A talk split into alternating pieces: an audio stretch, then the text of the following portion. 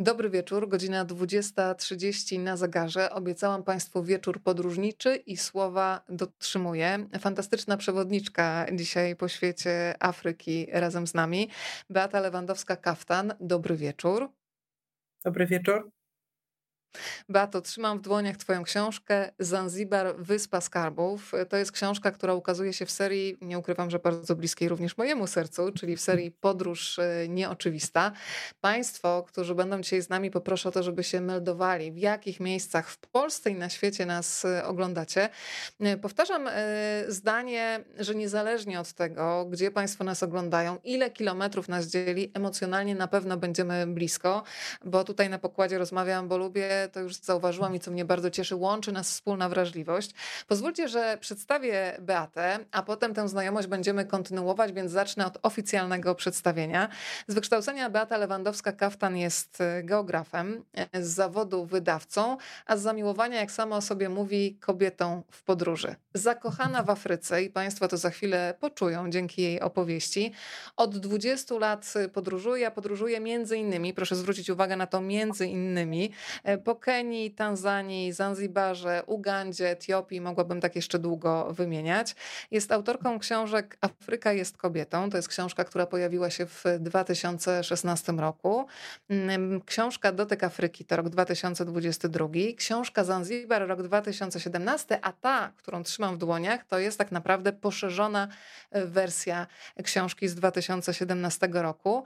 Od razu Państwu polecam stronę Afryka jest kobietą. Zresztą wiem, że część z naszej publiczności dzisiaj śledzi to spotkanie właśnie za pośrednictwem tego profilu, więc proszę się czuć równie serdecznie przywitanym. Kobieta, która jest dzisiaj z nami, jak sama sobie mówi, jest zafascynowana kulturą Suahili i myślę, że dzisiaj nas tą fascynacją zarazi. Beato, czy wszystko się zgadza i co jeszcze byś mogła dodać do tej wizytówki na dobry wieczór? Wszystko się zgadza, to prawda. Rzeczywiście Afryka to moja miłość od ponad 20 lat, od pierwszego wejrzenia, od pierwszego dotyku. I tak już zostało i staram się tam być jak najczęściej, jak najdłużej, bo jest to moje miejsce na ziemi. To, oczywiście Afryk jest wiele. Ja popełniam błąd mówiąc Afryka, bo tych Afryk jest wiele i dotykam za każdym razem troszkę czegoś innego, innego świata. Niemniej jednym z takich miejsc, które bardzo zapadło mi w serce, był Zanzibar, ale pomalutku zaraz będziemy odkrywać karty. Zaczęło się od zachwytu, tak jak zresztą piszę o tym w książce, ale tak naprawdę chodziło o zadziwienie, które przyszło chwilę później. Zanzibar podtytuł brzmi Wyspa Skarbów, więc drodzy Państwo, teraz ten skarbiec otwieramy. Proszę się tymi skarbami częstować. Patrzę, że jesteśmy już w wielu miejscach w Polsce i na świecie. Pani Grażyna tutaj nam się melduje z Warszawy. Kiedyś Zanzibar przez kilka cudownych dni, więc rozumiem, że te dni się mocno zapisały na twardym dysku gdzieś w głowie. Mamy tutaj panią Magdę ze Sztokholmu. Pani Magdo, to przy okazji też polecamy Sztokholm Kasi Tubylewicz, też w serii Podróż Nieoczywista.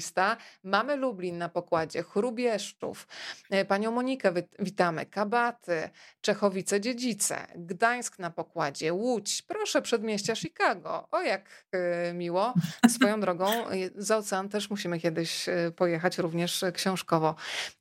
Beato, to muszę cię zapytać o to, zanim przejdziemy do podróży na Zanzibar, gdzie ty jesteś teraz, gdzie my w pewnym sensie u ciebie się możemy rozgościć w twojej przestrzeni domowej. Jestem na Natolinie, tu gdzie mieszkam. No, widzę Danę Dalkowską, witam, to Zanzibar nam się zameldował. O, jak wspaniale. Dobry wieczór. Także jesteśmy jedną nogą za sprawą Dany na Zanzibarze, a jesteśmy pod Lasem Kabackim, w niedużym mieszkaniu z ogródkiem, a za mną półka z moimi ulubionymi książkami i różnymi pamiątkami z Afryki oczywiście. Drodzy Państwo, tym co dobre należy się dzielić. Można się dzielić tym spotkaniem w bardzo prosty sposób. Jeżeli śledzą nas Państwo na Facebooku, to pod tymi oknami, w których jesteśmy widoczne, jest taki guzik jak udostępnij, polub lub skomentuj. Z wszystkich można skorzystać. Teraz interesuje nas ten udostępnij, Państwo naciskają i tym samym wskakujemy automatycznie na Państwa facebookową oś czasu. A jeżeli ktoś jest razem z nami na YouTubie, wystarczy skopiować adres i wysłać go do swoich przyjaciół i bliskich, tak żebyśmy mogli mieć taką wspólną radość z tej podróży. To teraz, Beato, pozwól, że troszkę pogmeramy w twojej pamięci. Załóżmy, że rysuję teraz taką, wirtualną oś czasu.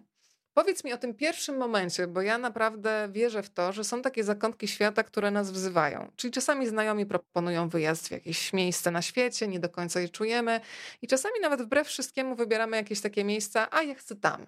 I nawet nie umiemy określić dlaczego. Pamiętasz ten pierwszy wyjazd i jakąś taką swoją motywację, która za tym stała, bo potem się już zaczęło uzależnienie. Zresztą jedno z najprzyjemniejszych uzależnień od podróżowania, ale uchwyćmy ten moment pierwszej decyzji lecę. To było, kiedy pracowałam w National Geographic, bo wtedy taki wielki projekt Afryka National Geographic Society realizowało i było strasznie dużo tej Afryki wokół mnie. Książki, filmy, muzyka, na rozmaite sposoby ta Afryka do mnie przyszła. I szczególnie jedno zdjęcie do mnie przemówiło. To było zdjęcie takiego półprofilem stojącego mężczyzny, który patrzył na wydmę czerwoną. Z tej wydmy schodził starzec i dziecko. Mężczyzna miał taki prosty łuk przewieszony przez ramię, patrzył w ich stronę, a oni byli w takim kolorze jak ziemia, po której stąpali. Ich ciała były takie brązowo-rude. I druga rzecz, która mnie... Pomyślałam wtedy, że ja bardzo, bardzo chciałabym tego dotknąć, chciałabym to zobaczyć na własne oczy. I była jeszcze muzyka. Jedna na płycie, którą wtedy National Geographic Society wydało, była taka pieśń kenijskiego pieśniarza o Oyub Ogada, już nieżyjącego, taka pieśń pasterzy zwołujących się przed porą deszczową do domu. No i wtedy sobie pomyślałam, że ja po prostu muszę tam być. Polecieliśmy z takim moim mężem polecieliśmy z takim małym biurem, to była 8-osobowa wyprawa i ja po prostu wyszłam na schodki w Nairobi, bo polecieliśmy po raz pierwszy do Nairobi i to nie było żadne déjà vu, ja już tam byłam, nic z tych rzeczy. Po prostu wyszłam i poczułam, że jestem tu, gdzie powinnam być i wszystko było takie jak trzeba. Dotyk wiatru, temperatura, zapach, chociaż no to nic takiego, płyta lotniska. Tak? Fakt, że na końcu pasa za płotem chodziły 2 żyrafy, co trudno było uwierzyć, ale rzeczywiście wtedy jeszcze tak bywało. Krótko mówiąc, popadłam w tą miłość i już tak mi zostało. Tak było. Ja tutaj czytam Państwa komentarze. Słuchaj, bardzo mi się podoba to, co napisał pan Norbert. Byłem 3 razy w sierpniu, 4 raz w grudniu również jadę. To choroba, Zanzibarka. To ty też chyba ciężko chorujesz na Zanzibarkę w takim razie. Tak, na Zanzibar poleciałam po raz pierwszy po prostu na wakacje, jak większość osób, które tam trafiają. Zabraliśmy naszych przyjaciół, Magdę, Hanie i Jacka, którzy nie byli jeszcze w Afryce, a nam się wydała ta Afryka zanzibarska taka dosyć łatwa. Bo rzeczywiście Zanzibar jest łatwy, nawet dla kogoś, kto nigdy nie był na kontynencie. Jest łatwy, bo jest przyjazny, zresztą zaraz postaramy się o tym jeszcze szerzej opowiedzieć. No i tak mniej więcej po 3 dniach już znałam sąsiadów, po tygodniu półwioski zaprzyjaźniłam się z Kongła, to taki rybak z miejscowości Jambiani, do której często wracałam, taki właściwie mój zanzibarski brat. No i potem przyjechałam po raz drugi, potem po raz trzeci, potem zbierałam materiały do książki Afryka jest kobietą i chciałam zebrać materiały o kobietach swahilijskich, więc siedziałam tam całą zimę. Zebrałam więcej, zaczęłam kopać, szukać, dowiadywać się, bo Zanzibar jest zadziwiający i bardzo się cieszę, że się ukazał w serii Podróż Nieoczywista, bo to jest bardzo nieoczywiste miejsce. Tak, jak można przeczytać już nawet na odwrocie twojej książki. Przypominam dla tych, którzy teraz do nas dołączyli, rozmawiamy o książce Zanzibar, Wyspa Skarbów. To jest takie miejsce, w którym Afryka spotyka się z Orientem. Mieszają się zwyczaje, kolory, zapachy. I powiem ci, Beato, że kiedy się otwiera twoją książkę, to od razu uderza taka sensualność, którą się odczuwa, bo to jest takie moje odczucie zapośredniczone przez twoją opowieść, ale już wiem, że po lekturze i chyba taki był cel. Ja po prostu mam ochotę teraz sprawdzić, jak tam jest na miejscu, przefiltrować przez siebie, po prostu czytasz, nabierasz apetytu i chcesz po prostu poczuć to miejsce na ziemi. To powiedzmy trochę, zacznijmy od zapachów. Ja żałuję bardzo, że nie możemy państwu tutaj teraz przekazać na żywo zapachów, które na przykład się roznoszą podobno u ciebie w domu, bo przed tym, zanim się u państwa pojawiłyśmy w domach, to powiedz, co zapaliłaś w pomieszczeniu i jak u ciebie tam pachnie, to sobie jakoś tak wyobrazimy chociaż ten zapach. To jest bardzo trudno opowiedzieć, bo rzeczywiście Zanzibar ma taki swój jeden najważniejszy, powiedzmy, zapach. Oni na to mówią udi, z arabska to się nazywa oud i to jest bardzo, bardzo skomplikowany zapach tak naprawdę. Tam się miesza, jest to trochę zapach kadzidlany, trochę roślinny, trochę skórzany, dosyć taki ciężki, orientalny właśnie. Zapach, tak, taki zapach, który zostaje w nosie i kiedy później, gdziekolwiek, czy w perfumerii, czy na lotnisku ktoś pachnie, jest nuta tego udi, to jest nie do pomylenia z żadnym innym zapachem.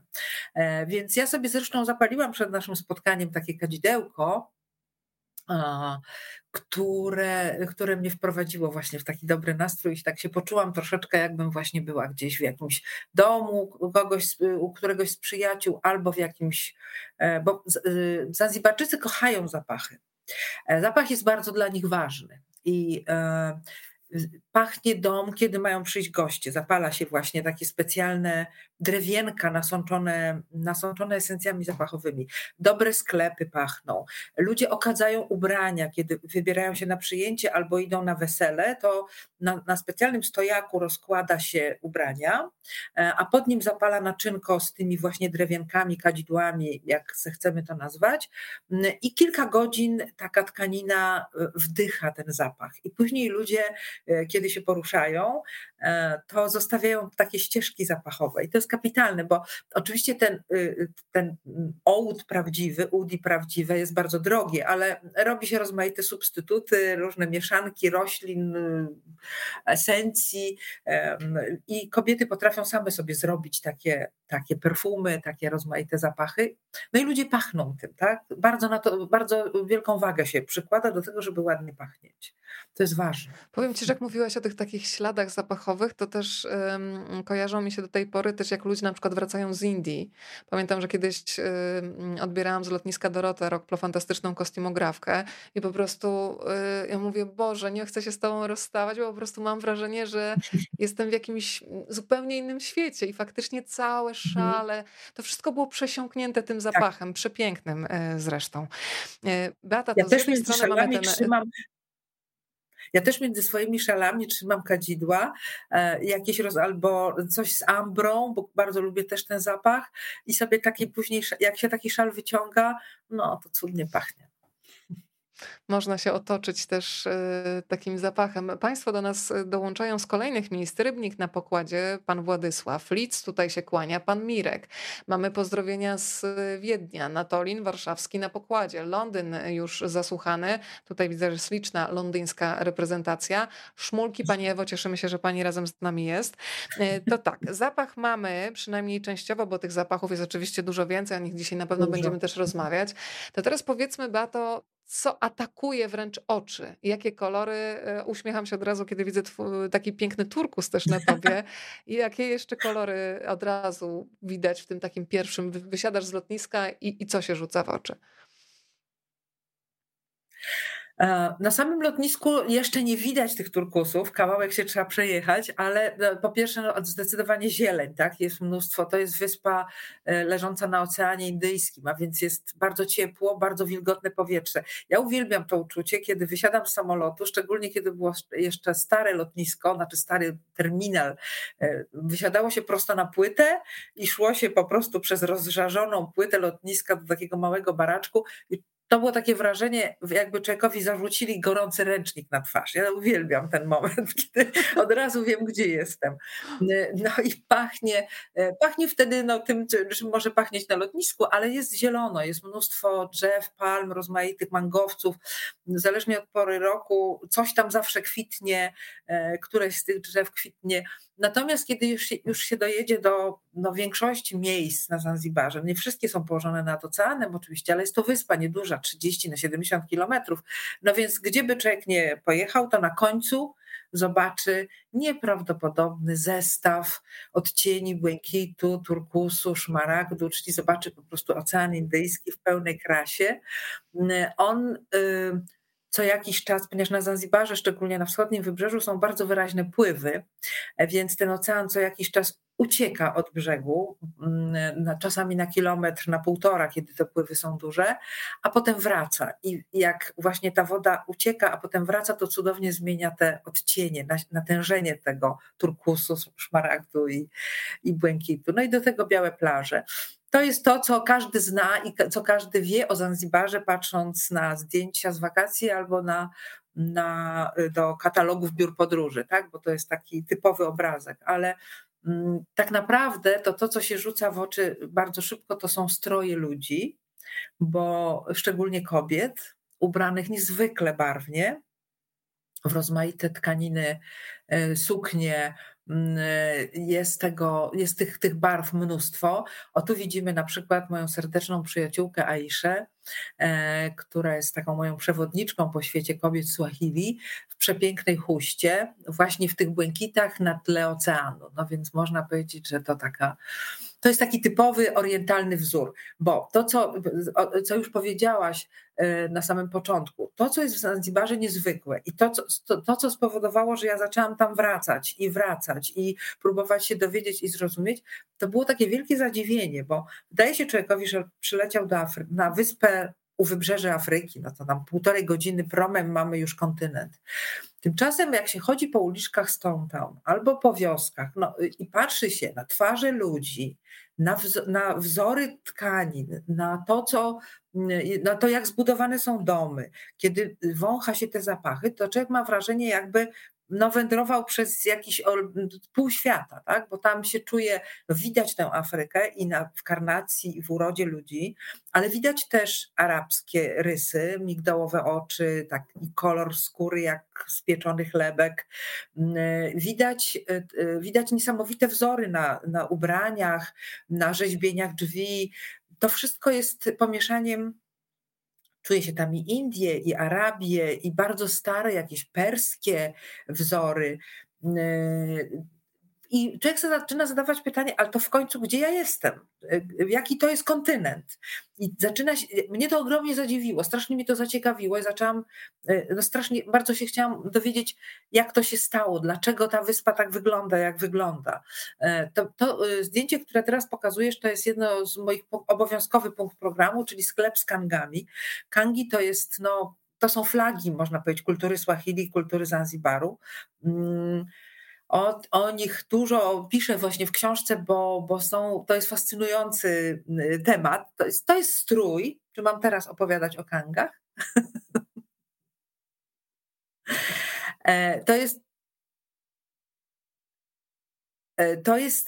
Najbardziej tak.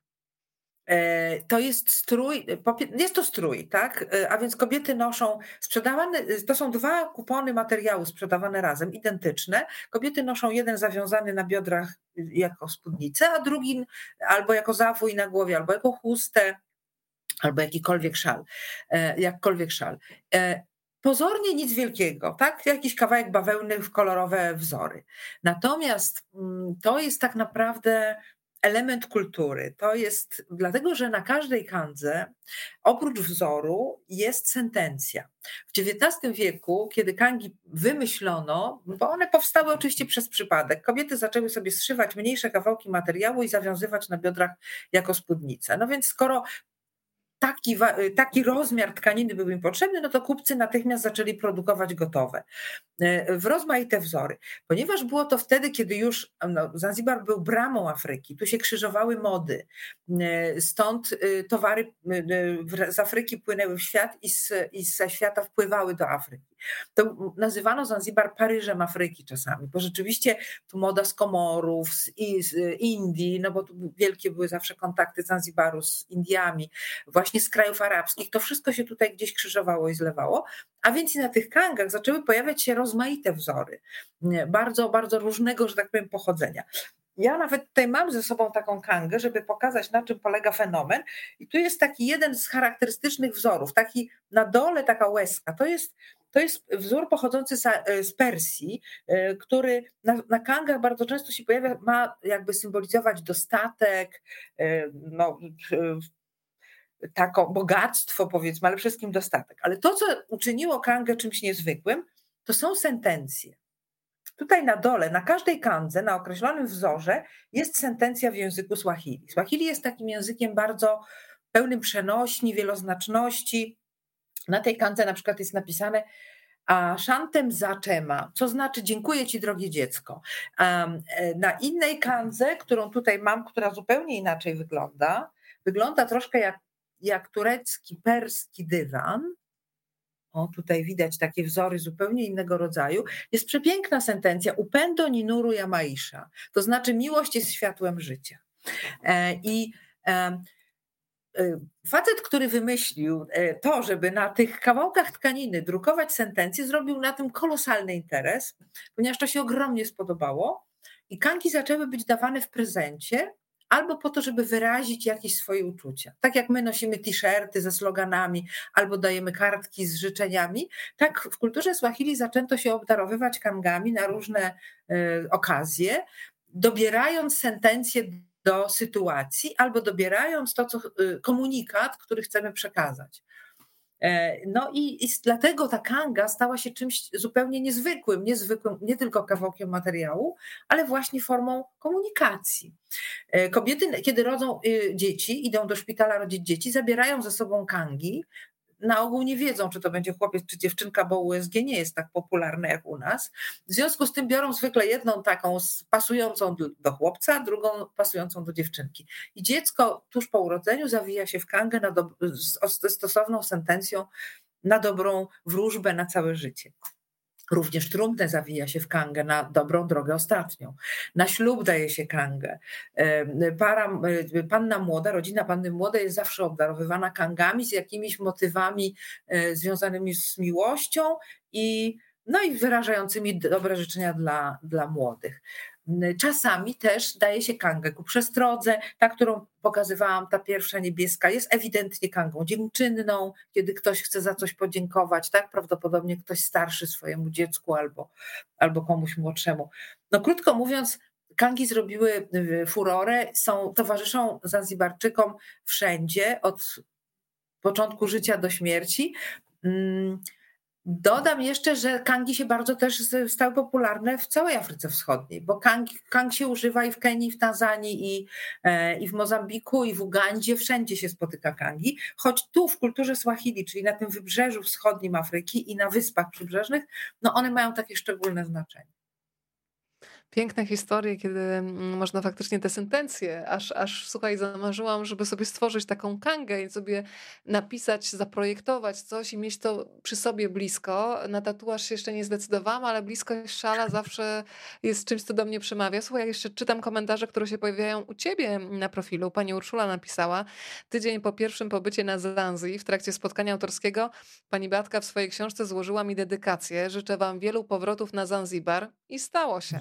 A ostatnio to nawet miałam wspólny lot z panią Beatą. Oczywiście czysty przypadek, pozdrawiam gorąco. U mnie w domu pachnie trawa cytrynowa, ale kończy już mi się zapas olejku, więc pani Urszulo, jeżeli się kończy zapas olejku, po prostu trzeba wrócić. Innego wyjścia nie widzę.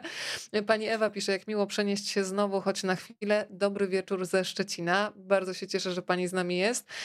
Wiosna, wiosenna dama, kocham Zanzibar za kolory, życzliwość i uśmiech. A do nas dołączyły osoby z Ciechocinka, Olkusza, z Tomaszowa Mazowieckiego, z Wrocławia, z Sydney. O, tutaj to szczególnie podziwiam panią Elę, ponieważ w Sydney jest godzina 4:45. No teraz może już troszeczkę później, czyli 4:54. Szanujemy tą pobudkę, czyli Beata, zobacz, państwo do siebie wstają i zaczynają z tobą dzień.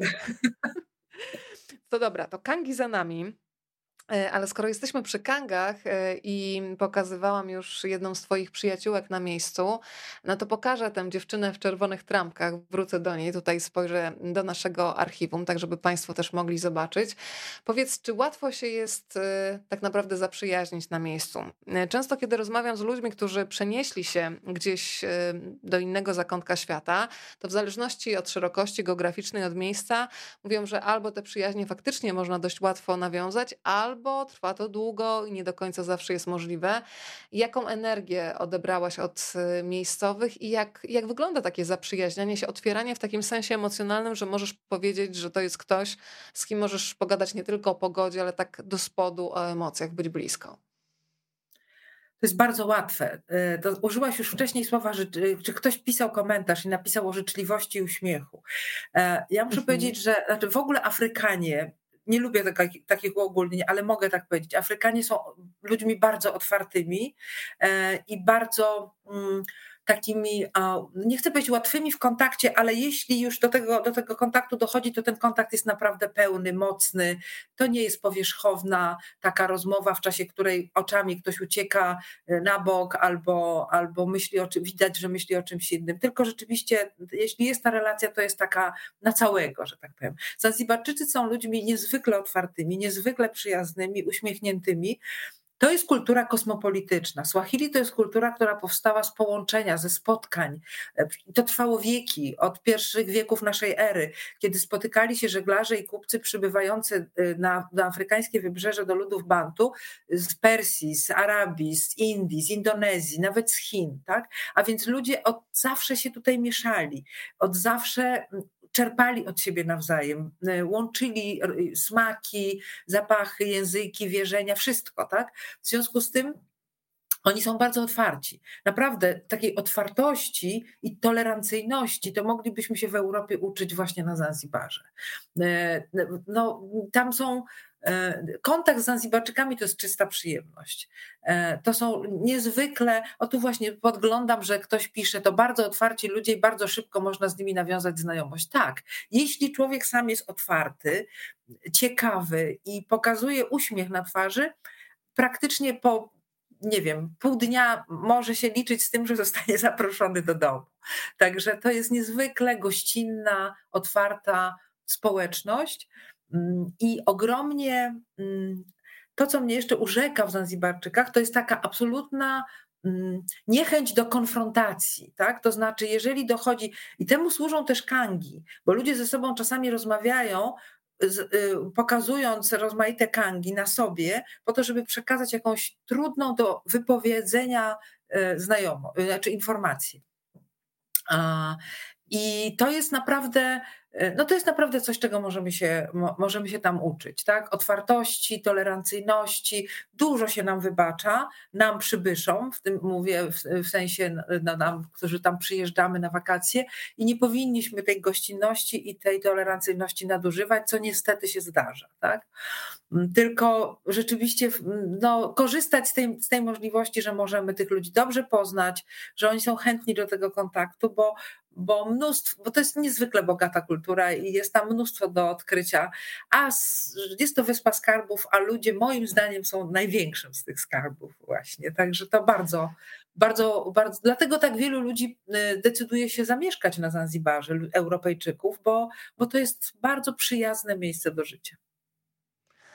Chyba ktoś z Rybnika do nas pisze, czy ja dobrze przypuszczam. Przedwczoraj byłam z panią Beatą w Mali, dzisiaj Zanzibar. Już mam apetyt na następną pogadankę o innej krainie. To prawda, bo ty chyba byłaś faktycznie w Rybniku i opowiadałaś o Mali. Czyli tak, wszystko się zgadza. To wróćmy do Aiszy, którą państwo teraz widzą na zdjęciu. Tak. Dziewczyna w czerwonych trampkach. Powiem ci, że bardzo mi imponuje taką wiernością samej sobie, która tak się bardzo mocno wybija na pierwszy plan, kiedy opowiadasz o niej. Bo to jest jeszcze jedna rzecz, zanim przejdziemy do Aiszy, teraz mi przyszła do głowy. Pamiętam, jak patrzę na tych ludzi na zdjęciach, piszesz też o ludziach, którzy bardzo często żyją w bardzo prostych warunkach i przypomniała mi się Sri Lanka, gdzie po raz pierwszy miałam wrażenie, że to ludzie są ozdobą dla ubrań, a nie odwrotnie. Chodzi mi o jakiś taki rodzaj godności, pięknego chodzenia, doceniania tego, co ma się na sobie i to nie muszą być właśnie bogate stroje, tak jak mówisz kangi, tylko Sri Lanka mnie urzekła tym, że patrzyłam, że tak naprawdę człowiek jest ozdobą dla ubrania, nie w drugą stronę. Pierwszy raz miałam takie spojrzenie, gdzie, nie wiem, tutaj w Europie oglądamy różne stylizacje na Instagramie, ale ten jakby strój przykrywa często człowieka. A na przykład na Sri Lance, jak patrzyłam na twoje zdjęcia zanzibarskie, pomyślałam sobie, że to jest ta odwrotna sytuacja, kiedy to człowiek jest ozdobą dla tego, co ma na sobie. Że on strój go jakby dopełnia, ale go nie zasłania. Bardzo ładnie powiedziane, że to człowiek jest ozdobą stroju, a nie odwrotnie. Tak, to na Zanzibarze, tak, i bardzo pasuje też do Zanzibaru, dlatego że tam się szczególnie kobiety, chociaż nie tylko, zwracają na to ogromnie uwagę, jak są ubrane. Mają bardzo dobry gust, świetnie dobierają kolory i to jest dla nich ważne. Tak, to są w większości ludzie, o których my według standardów europejskich powiemy, to są ludzie niezamożni albo wręcz biedni. Tak? Mało kto ma stałą pracę, mało kto dostaje pensję, to tylko urzędnicy, nauczyciele, wojskowi, policjanci. W zasadzie, no bo nie ma żadnego przemysłu na Zanzibarze, większość ludzi żyje z handlu, rolnictwa, rybaczenia, znaczy połowów ryb. No owszem, jest rozmaitych usług, tak, które są świadczone niekoniecznie tylko turystom. Natomiast więc ale to nie ładne jest rybaczenie. Bardzo mi się podoba ten czasownik, sobie zapisuję. Naprawdę, on jest dużo lepszy niż łowienie. Rybaczenie, bardzo ładne, dziękuję. No, przepraszam, tak, że tak przerwam, ale to jest coś zapomniałam. Tak. Tak, no i rzeczywiście bardzo się ceni. Tak jak mówiłam o zapachach, że ludzie starają się ładnie pachnieć, starają się też ładnie wyglądać, szczególnie kobiety przykładają wagę do tego, co na siebie zakładają, lubią malować henną stopy, nogi, znaczy stopy i dłonie i nawet ręce. Ważne jest dla nich, jak dobierają na przykład do sukni chustę, bo jest to kraj islamski i kobiety bardzo często, szczególnie w miastach, w mieście noszą chusty wiązane na modłę arabską. O, tu właśnie ręka przepięknie pomalowana henną. To jest rodzaj sztuki, której uczą się już małe dziewczynki od swoich ciotek, babek, matek, jeśli one też to potrafią, bo te kobiety mają bardzo dużo takich talentów manualnych, tak? Potrafią wyplatać, malować, same robią właśnie te pachnidła, których używają, no, upinają te chusty, bardzo pięknie. No starają się te domy, zwykłe szare domy, kryte blachą, naprawdę niewyposażone w żadne jakieś tam skomplikowane, nieumeblowane i niewyposażone w jakieś skomplikowane urządzenia, starają się je ozdabiać. I to jest naprawdę cudne. Jest to kultura piękna, tak? To jest ważne. Być może dlatego, że ludzie żyją w pięknej przyrodzie, bogatej, kolorowej, pełnej zapachów i kolorów, może to powoduje taką też potrzebę bycia równie pięknym, jak to w czym się żyje, co człowieka otacza. Może tak, może dlatego. To Beata, poproszę cię, żebyś nas zabrała teraz na wesele, zanzibarskie wesele. Przyznam, proszę się przyznawać, czy ktoś z państwa już był, czy nie. Myślę, że niewielu z nas miało okazję. Ja przyznaję, że kiedy zobaczyłam zdjęcia, to pomyślałam, że ja generalnie rzadko się maluję na co dzień. Pomyślałam, ale mocny makijaż. To naprawdę jest odważnie. To ja państwu pokażę jedną z par młodych. naprawdę bardzo intensywnie, no trudno przeoczyć w tłumie. Powiedz, jak ty też zresztą zdradzasz trochę, jak wyglądały twoje przygotowania do jednej z imprez i też szybko się zorientowałaś, że jednak trochę mocniej chyba trzeba podkreślić oczy, tak żeby być w zgodzie z tym, co obowiązuje na tamtejszej imprezie. Powiedz, jakie przygotowania, jak w ogóle taki ślub, takie wesele, w którym miałaś okazję uczestniczyć, wygląda? To jest rzeczywiście para młoda na jednym z wesel, na których byłam. We wsi Makunduchi się odbywało to wesele. To jest taka duża, bardzo rozległa wieś rolnicza. I to jest młoda dziewczyna. Ona miała, jak wtedy w dniu ślubu, myślę, że jakieś 18-19 lat. Przez ten makijaż intensywny wyglądała na o wiele więcej. To chwilę o parze młodej i zaraz o weselu. A więc tradycyjny strój na wesele panny młodej, suknia jest w kolorze zielonym. Jesteśmy w kraju islamskim, stąd ta zieleń. No i bardzo dużo złota. Złota chusta, złote bransolety, pierścionki, diademy, naszyjniki, cokolwiek jeszcze wymyślimy. To złoto nie jest na ogół prawdziwe, rzadko kiedy. Czasami są to rzeczy pozłacane, a najczęściej po prostu rzeczy metalowe w złotym kolorze. Bywa też tak, że ludzie wypożyczają od jubilerów biżuterię złotą na ślub. Jest taki zwyczaj tam. Mężczyzna natomiast jest ubrany trochę na modłę hinduską, pomieszaną. Troszkę wygląda jak taki książę hinduski, bo to jest jasny, biały strój, bogato haftowany. Tutaj tego nie widać, ma pas w kolorze tego zawoju, który ma na głowie z materiału i za ten pas zatknięty taki zakrzywiony sztylet. To jest z kolei z Omanu wzięta moda i w ręku ma taką ozdobną laskę. To są na ogół młodzi ludzie. Dobra, więc idąc od... A to jest druga para. To jest zresztą brat Aiszy ze swoją żoną. Ona jest już troszeczkę może mniej intensywnie umalowana, ale również bardzo. To ma sens, już pomijając to, że taki jest zwyczaj. Dziewczyny rozbielają sobie cerę, my się opalamy, one sobie rozbielają cerę, zawsze człowiek szuka nie tego, czegoś, czego nie ma. Nie tego, co ma. Tak. Rozmaitymi podkładami. Bardzo się mocno malują, taki jest kanon urody, oczy i usta mają być widoczne, ale ja muszę powiedzieć też, że to chusta tego wymaga, bo jak ja się na weselu właśnie umalowałam tak jak zwykle i założyłam chustę, bo chciałam jakby zachowywać się jak należy, czyli schować włosy pod chustą i weszłam do pokoju, w którym się dziewczyny przygotowywały, to one zapytały, a makijaż?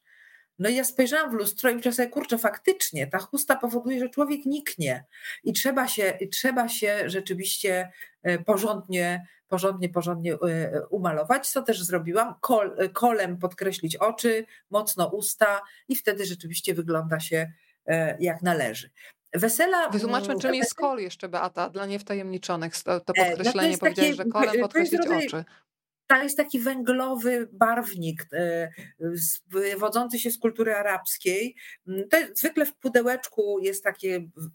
węglowe, czarne, bardzo czarne mazidło i mały pędzelek albo sztyfcik, którym się po prostu maluje powieki na górze i na dole, żeby oczy się zrobiły takie bardzo wyraziste. Wesela organizowane są, mówię o tradycyjnym, wesela są, małżeństwa tradycyjne są aranżowane bardzo często. Kiedyś były aranżowane do tego stopnia, że młodzi w ogóle nawet widzieli się po raz pierwszy w dniu ślubu i stąd w trakcie wesela jest taki zwyczaj odkrywania panny młodej, która siedzi i czeka na pana młodego przykryta kangą, bo wtedy ten młody mąż widział ją po raz pierwszy w życiu. Teraz oczywiście to się nie zdarza. Młodzi się sami dobierają, ale muszą uzyskać aprobatę rodzin.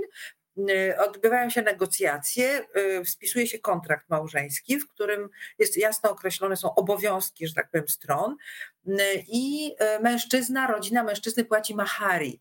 Jak ja kiedyś powiedziałam, nazwałam to płaceniem za żonę, to bardzo, bardzo się ktoś oburzył i powiedział nie, to jest zabezpieczenie dla kobiety. Rzeczywiście tak jest, bo w przypadku gdyby mąż zostawił żonę, ta mahari, czasami całkiem spore, szczególnie jeśli dziewczyna pochodzi z takiej zacnej i zamożnej rodziny, zostaje przy niej, jest rodzajem jej takiej wyprawki na życie. Zabezpieczenia takiego. Mhm. Takie zabezpieczenie, tak.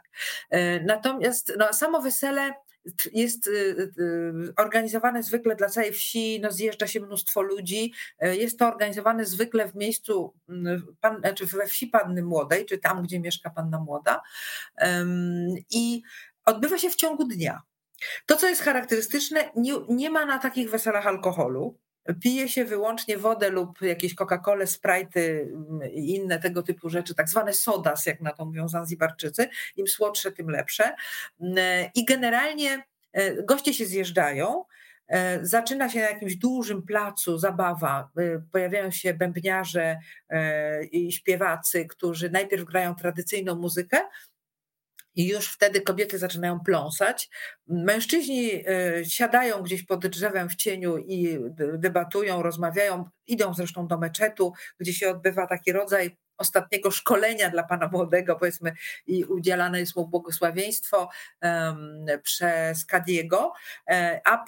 A kobiety się świetnie bawią. I tak jest przez całe wesele. Bawią się na weselu, tańczą, hulają na całego kobiety, bardzo pięknie ubrane, umalowane. Natomiast mężczyźni siedzą, jedzą i gadają. I rzeczywiście te kobiety tańczą, no, że tak powiem, na całego. Aha, jeszcze nic nie powiedziałam o parze młodej, której wcale tam nie ma na tym placu, ponieważ panna młoda w tym swoim stroju niezwykle bogatym i pięknie umalowana siedzi w swoim domu, w takim specjalnie przystrojonym pokoiku. Tam zwykle są jakieś draperie, jakieś zasłony, to wszystko jest kapie od złota i właśnie jest biało-zielono-złote. I ona sobie tam siedzi, nikt tam nie może jej oglądać. I w pewnym momencie pojawia się pan młody ze swoimi drużbami, kilku przyjaciół, żeby mu dodać otuchy, i Kadi, czyli taki zaufany, szanowany muzułmanin, który jest jakby świadkiem tego momentu zawarcia małżeństwa. Jest to bardzo prosta uroczystość. Polega to na tym, że właśnie pan młody przychodzi do tego pokoiku, panna młoda siedzi zasłonięta kangą, on kładzie jej ręce na głowie, odmawia ją modlitwę, błogosławi ją i jakby bierze ją pod opiekę na resztę życia, tak to nazwijmy. Po czym wychodzą, tłum się cieszy, śpiewa jakieś piosenki lekko sprośne, nie ma żadnego posypywania ryżem ani pieniędzmi.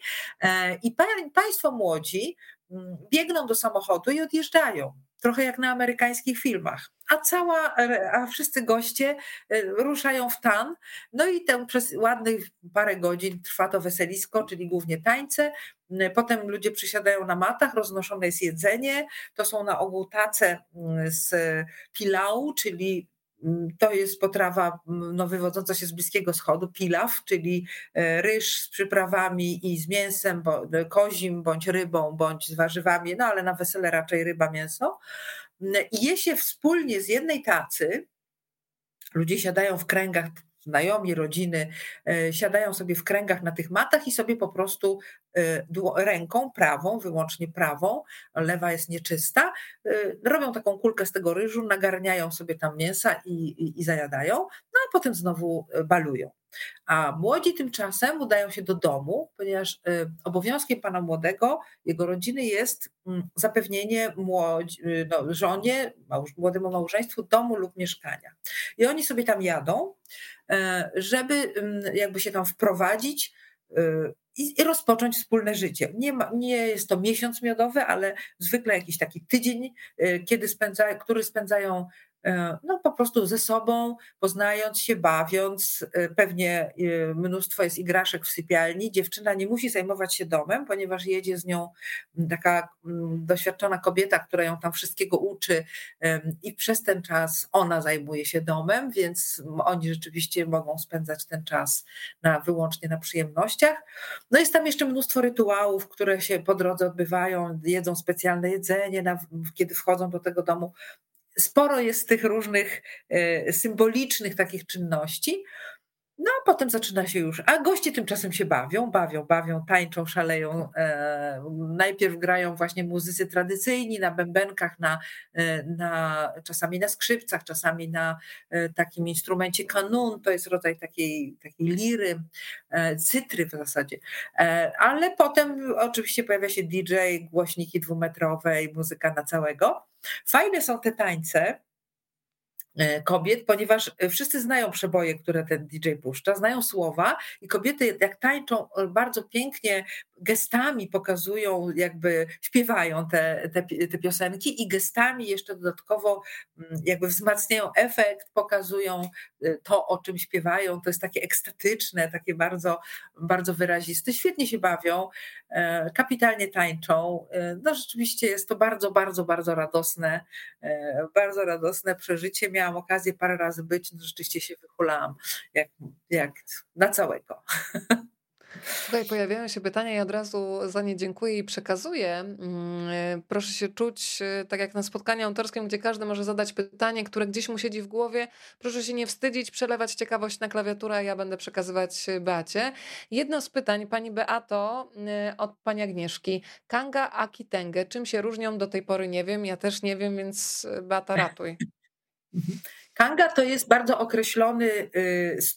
określona jakby strój, czyli 170x115 cm, dookoła obramowanie, główny motyw w środku i koniecznie napis. Tak? I kupuje się to w parach, tak zwane doti, czyli dwie takie same kangi. To jest nawet jeden pas materiału, który się rozcina, jeden wiąże na biodrach, drugi wiąże na gdzieś tam jako zawój czy szal. On jest zwykle, to jest dosyć cienka bawełna. Kitenge to jest grubsza bawełna, to już nie ma, tam nie ma żadnych napisów, sentencji, niczego. To jest po prostu tkanina, która służy do szycia z niej ubrań i kitenge mają przepiękne wzory, no, kolorowe są bardzo i mogą służyć zarówno do szycia ubrań, spódnic, garsonek, bluzek, a jeszcze takie grube kitenge używane jest jako do robienia kap na łóżko, albo zasłon, albo obrusów.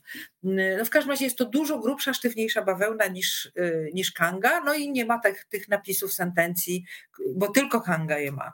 Kitenge to jest po prostu tkanina bawełniana, wzorzysta, używana do szycia ubrań lub czegoś do domu. No i wszystko już jest jasne, drodzy Państwo. Pytanie i odpowiedź, jak Państwo widzą, ciekawość została zaspokojona bardzo szybko.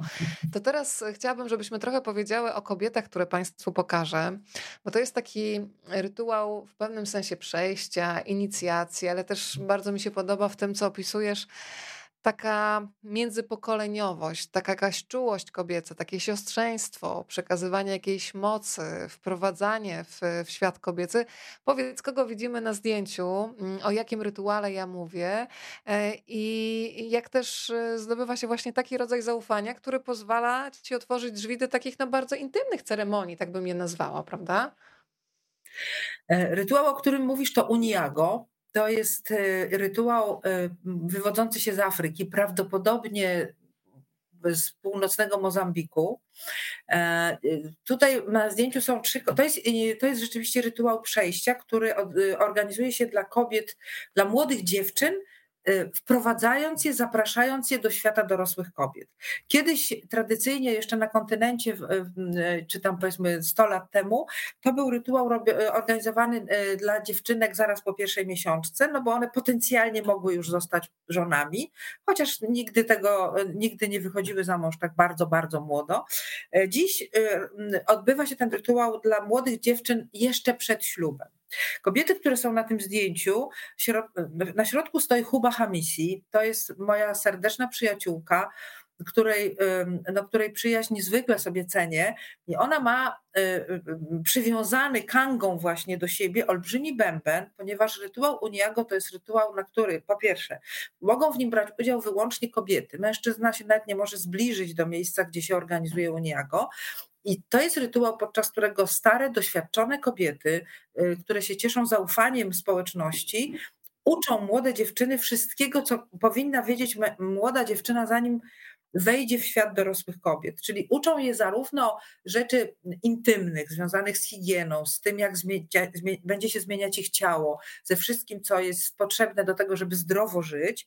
Uczą je też wszystkiego, pewnych zasad, tego, co męskie, co kobiece, co dobre, a co złe, jak te światy kobiece i męskie się przenikają, ale uczą je także, no nazwijmy to, afrykańskiej kamasutry, czyli wszystkiego o seksie, o współżyciu, o tym, jak uwodzić, a jak okazać no nie tyle niechęć, co niezgodę na przykład na seks w danym momencie. Dlatego, że młode dziewczyny w tradycyjnym społeczeństwie Swahili od czasu miesiączki żyją no, w pewnej, no nie powiedziałabym izolacji od chłopców, ale nie ma mowy o żadnych randkach, o żadnym no, jakimś bywaniu ze sobą, już nie daj Bóg sam na sam. Szkoły są koedukacyjne, dziewczyny i chłopcy chodzą do tej samej szkoły średniej, ale zwykle jest tak, że dziewczyny siedzą osobno, chłopcy osobno.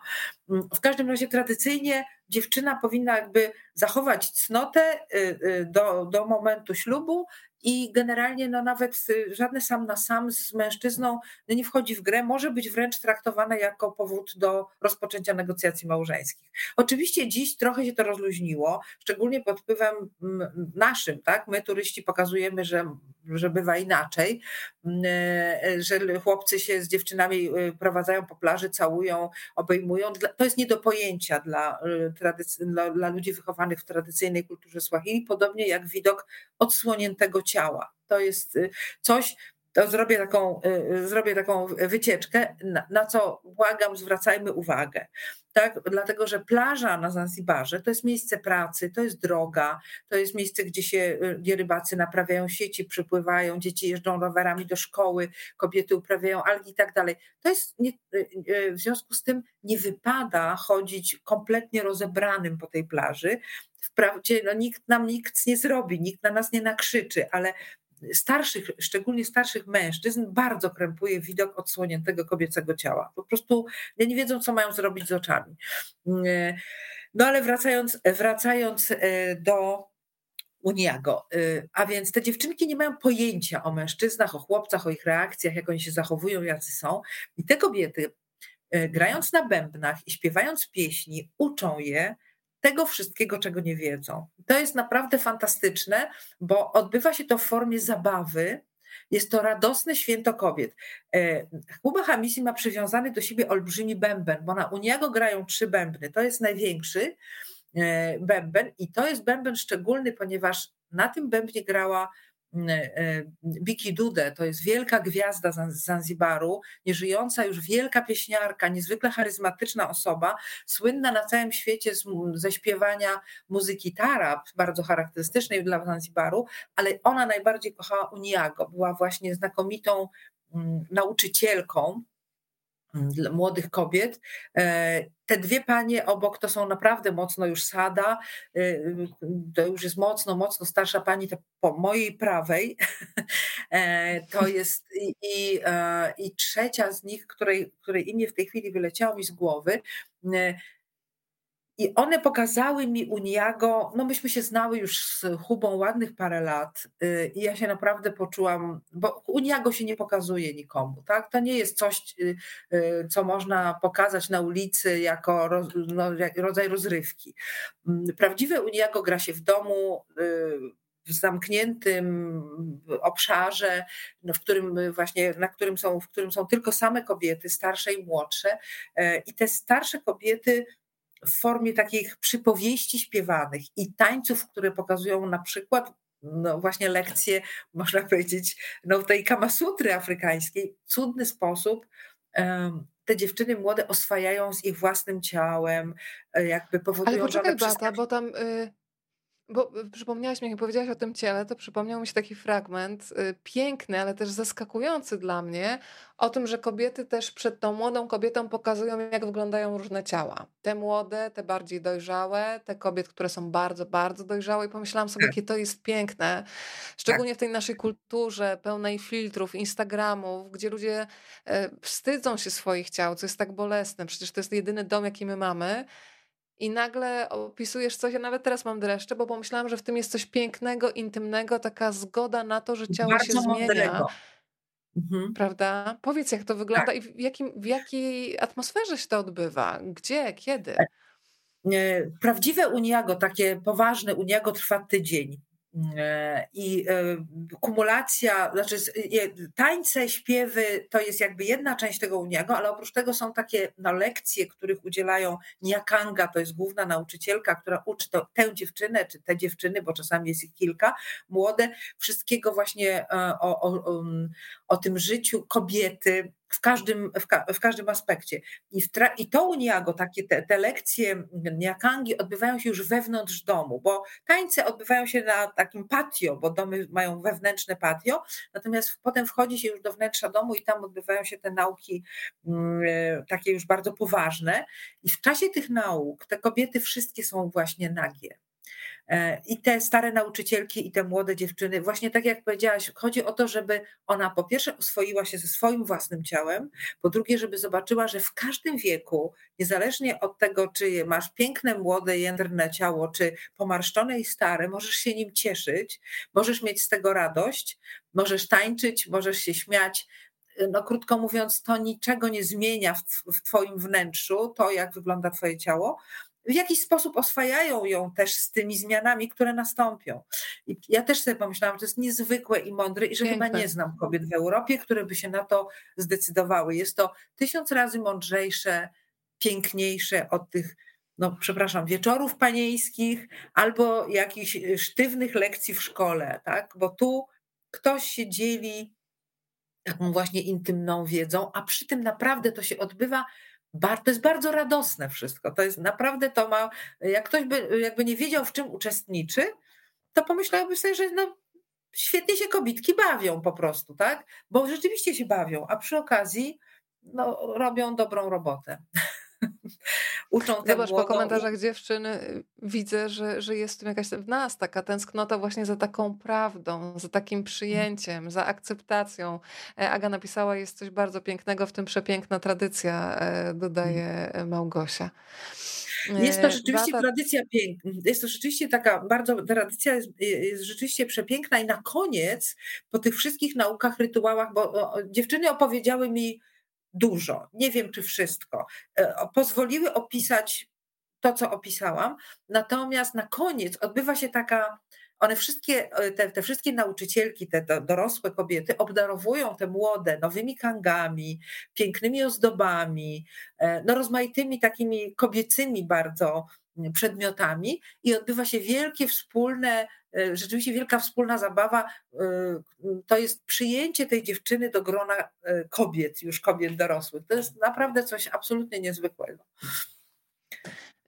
Ja teraz się złapałam na tym, że słuchaj, zapomniałam trochę, żeby wrócić do historii Aiszy, więc jeszcze raz ją tutaj wywołuję, bo zaczęłyśmy mówić o tych strojach, o ludziach, którzy są ozdobą, a nie w drugą stronę, a to też jest taka dziewczyna, tak jak zdążyłam już powiedzieć, bardzo wierna sobie, te czerwone trampki, też taki jej znak rozpoznawczy. Powiedz, czym się zajmuje i w ogóle marzę sobie o tym, że ktoś po lekturze twojej książki Zanzibar, miasto, wyspa skarbów, trafi potem na Aiszę na ulicy i już będzie miał takie poczucie, że ją zna. Tak, Aiszę poznałam, kiedy odwiedzałam pewną kobiecą kooperatywę, ona tam pracowała w recepcji wtedy, urzekła mnie od razu, bo była właśnie niezwykle i bardzo zaangażowana w to, czym się zajmowała i fajnie opowiadała, oprowadzała mnie po fabryce kosmetyków naturalnych z algami, bo tam kobitki właśnie te kosmetyki produkowały. Jakoś tak sobie przypadłyśmy do serca, potem się umówiłyśmy raz drugi na spotkanie i Aisha jest rzeczywiście niezwykłą osobą. Ona jej ojciec pochodził z Pemby, to może mieć pewne znaczenie i ona na tej Pembie bywała u swojej babci. Pemba słynie z bardzo niezależnych, charakternych ludzi, jeszcze takich bardziej niezależnych niż Zanzibarczycy. Może tam gdzieś te tatusiowe geny i babcine nauki spowodowały, że nie dała się, że tak powiem, wydać za mąż za młodu i miała takie marzenie, że chciałaby zostać przewodnikiem i pracować z turystami, bo czuła, że to jest coś, co na Zanzibarze będzie się rozwijać. To było ładnych tam pewno z 15 lat temu i czuła, że to jest dobry kierunek. Nie było kobiet przewodników, w ogóle się nikomu nie mieściło w głowie, żeby kobieta z obcymi ludźmi gdzieś jeździła sama, a nie daj Bóg jeszcze nocowała w hotelach, bo ich gdzieś tam zabiera na jakąś wycieczkę. Ona się uparła, jako jedyna, pierwsza dziewczyna skończyła kurs przewodników i uzyskała licencję. Tam chyba jako jedna trzecia tych kursantów te licencje uzyskała. Aisha była jedyną dziewczyną i wiele lat była jedyną kobietą przewodnikiem na Zanzibarze. Teraz już się spotyka pojedyncze inne jeszcze dziewczyny, które poszły w jej ślady, ale ona rzeczywiście jako pierwsza. Na początku było jej strasznie trudno, no bo nikt jej nie traktował poważnie. No to jakaś fanaberia, koledzy, przewodnicy oczywiście się z niej wyśmiewali i nie podrzucali jej klientów. Ale ona się zawzięła, dostawała oferty pracy, bo jest bardzo ładną dziewczyną i dostawała oferty pracy, opowiadała mi na przykład o tym, że ktoś ją tam chciał zatrudnić w recepcji w hotelu, bo jeszcze w trakcie tego kursu nauczyła się też angielskiego sama, naprawdę sama. Trochę internet, jakieś ulotki, książki. No mówi, słuchaj, nawet wszystko czytałam, nawet opisy kremów, no cokolwiek, co było po angielsku. I rzeczywiście bardzo się sprawnie tym angielskim posługuje. I ona odrzuciła ofertę pracy bardzo dobrze płatnej w hotelu szacownym, ponieważ właściciel hotelu powiedział, że ona ma przychodzić do tej pracy bez chusty. Ona jest osobą niezwykle nowoczesną, niezależną, bo ogląda filmy, nie wiem, amerykańskie, europejskie i tak dalej. Natomiast z drugiej strony chusta to jest część mojej tradycji. Nikt mi nie będzie zakazywał przychodzić, znaczy ubierać się tak, jak ja się chcę ubierać. Ja się w chuście czuję po prostu jakby stosownie ubrana. W niej takie niesamowite było jest to pomieszanie, bo ona zresztą długo nie wychodziła za mąż, jak na Zanzibarkę. W końcu znalazła chłopaka, który zaakceptował ją taką właśnie niezależną i odważną i są bardzo fajnym małżeństwem. Nie miał nic przeciwko temu, miał do niej zaufanie zawsze, więc nie miał nic przeciwko temu, że ona jedzie z turystami, na przykład 10-osobową grupę, w której jest iluś tam młodych mężczyzn i ich obwozi po wyspie albo jeszcze gdzieś tam nocuje i wraca 3 dni później. No teraz już mniej, trochę jeździ tak daleko, więcej czasu spędza w Stone Town, czyli w mieście, w Zanzibar City, bo ma już 3 dziecko. Urodziła od czasu, kiedy się poznałyśmy, wyszła za mąż i urodziła chłopca i potem 2 dziewczynki. Zresztą z tą ostatnią dziewczynką to była śmieszna historia, bo się zawsze za Aishą, jak przyjeżdżam przylatuję na Zanzibar, no to idę na pierwszy zachód słońca i pierwszego drinka do takiego miejsca, które się nazywa Livingston Beach Restaurant. I tam się zawsze za Aishką umawiam na pierwsze spotkanie, żebyśmy się przytuliły i powiedziały, co słychać. No i się umówiłyśmy jak zwykle i chyba dzień przed tym dostaję na WhatsAppa wiadomość od Aiszy, mówi, słuchaj, nie dam rady przyjść, bo wczoraj urodziłam córeczkę, jeszcze jestem w szpitalu. No więc jest to tego typu osoba. A chyba 3 czy 4 tygodnie później, ja już wyjechałam wtedy, no widziałam już na jej Facebooku, że już lata biega z turystami, oprowadza ich po Stone Town. Także no, one są mocne w ogóle, te dziewczyny tam. To są naprawdę silne, takie pełne godności kobiety. Fajne bardzo. Agnieszka napisała, Aishka to prawie jak Agnieszka. Już państwo się przysłowie zakochują w Aiszce. A teraz niech się pojawi mężczyzna. Bardzo interesujący mężczyzna, muszę ci powiedzieć. Lubię zresztą zdjęcie, które państwo znajdą w książce. Zdjęcie autorstwa Magdy Sadkowskiej. Mężczyzna, który nazywa się Ramesh Oza. I powiedz trochę o nim, bo bardzo lubię, ja nawet nie wiem jak to nazwać, ale rodzaj takiej dumy, spokoju, ale też tajemnicy, która jest w jego twarzy. Powiedz, gdzie można go spotkać, bo faktycznie, jeżeli ktoś po twojej książce, po lekturze twojej książki, jestem przekonana, że będzie sporo takich osób, wyląduje na Zanzibarze, no to gdzie szukać pana Ramesha? Ramesh Oza, tak. Ramesh Oza to jest bardzo ważna dla mnie też osoba. To jest właściciel starego fotograficznego atelier, które nazywa się Capital Art Studio. Znajduje się na ulicy Kenyatta. To jest taka główna ulica, która biegnie w Stone Town, w tej zabytkowej części Zanzibar City, od plaży w głąb jakby miasta. Bardzo łatwo znaleźć to miejsce, ponieważ tam się znajduje budynek poczty przepiękny, zabytkowy. niedaleko, a po przeciwnej stronie najbardziej znany turystom sklep z pamiątkami o wdzięcznej nazwie Memories, który turyści, niektórzy szczególnie uwielbiają, albowiem to jest miejsce, gdzie nie trzeba się targować, ceny są wypisane na karteczkach i trzeba zapłacić tyle i już. I jak się pójdzie tą ulicą Kenyatta troszeczkę jeszcze dalej w głąb, to po lewej stronie, czyli poczta po lewej, Memories po prawej, idziemy za pocztę i takie zupełnie niepozorne miejsce, jakieś takie schodki trochę wyszczerbione, trzeba szukać w oknach jakichś starych, wyblakłych zdjęć, wchodzi się po tych schodkach i człowiek zanurza się w znajduje się raptem na starym Zanzibarze z czasów sułtanów. No, jest to miejsce niezwykłe. To atelier istnieje od 1930 roku. Ramesh Oza jest synem założyciela Ranchhoda Ozy, który przypłynął w 1925 roku na Zanzibar z Gujaratu. To w ogóle był taki czas, kiedy bardzo wielu muzułmanów z Indii przypływało na Zanzibar z Gujaratu. Tam się wtedy toczyła wojna domowa między Hindusami wyznającymi hinduizm i islam. W związku z tym część z nich uciekała po prostu, żeby ratować życie i zdrowie. No i między innymi Ranchhod Oza wylądował tam z młodziutką żoną. Nie bardzo miał pojęcia o tym, co ze sobą zrobić, bo niczego jeszcze nie umiał. Zatrudnił się, ale podobała mu się fotografia. To było coś bardzo modnego wtedy. I zatrudnił się w takim studio z jednym z państw pana Gomesza w studiu fotograficznym. Praktykował, uczył się wszystkiego, a potem otworzył własne atelier. I ono od 1930 roku nieprzerwanie istnieje. Jest na tej samej ulicy, kiedyś mieściło się w innym budynku. Ramesh wszystkiego nauczył się od ojca. Jest rzeczywiście pełnym godności, spokojnym mężczyzną. Ma takie światełko w oczach. Nie trzeba sobie zasłużyć na jego uśmiech i na to, żeby zechciał się otworzyć. Mnie było o tyle łatwiej, że Magda właśnie, która zrobiła to zdjęcie, ona sama jest fotografem, znakomitym zresztą, była tam przede mną i no, skradła serce Ramesha ewidentnie. Godzinami rozmawiali o różnych fotograficznych tajemnicach. On się zgodził, żeby opisać historię tego studia.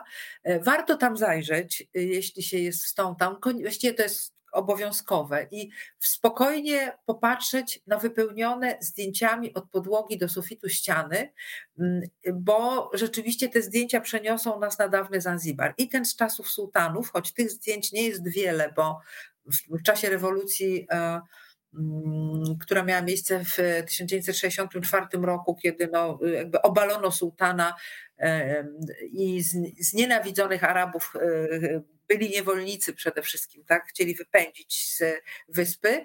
No, trzeba było zniszczyć pamiątki z czasów sułtańskich, a ojciec Ramesha Ranchhod był nadwornym fotografem kalify II, takiego wielkiego sułtana, ważnego i mądrego zresztą skądinąd, który wiele dobrego na Zanzibarze zrobił.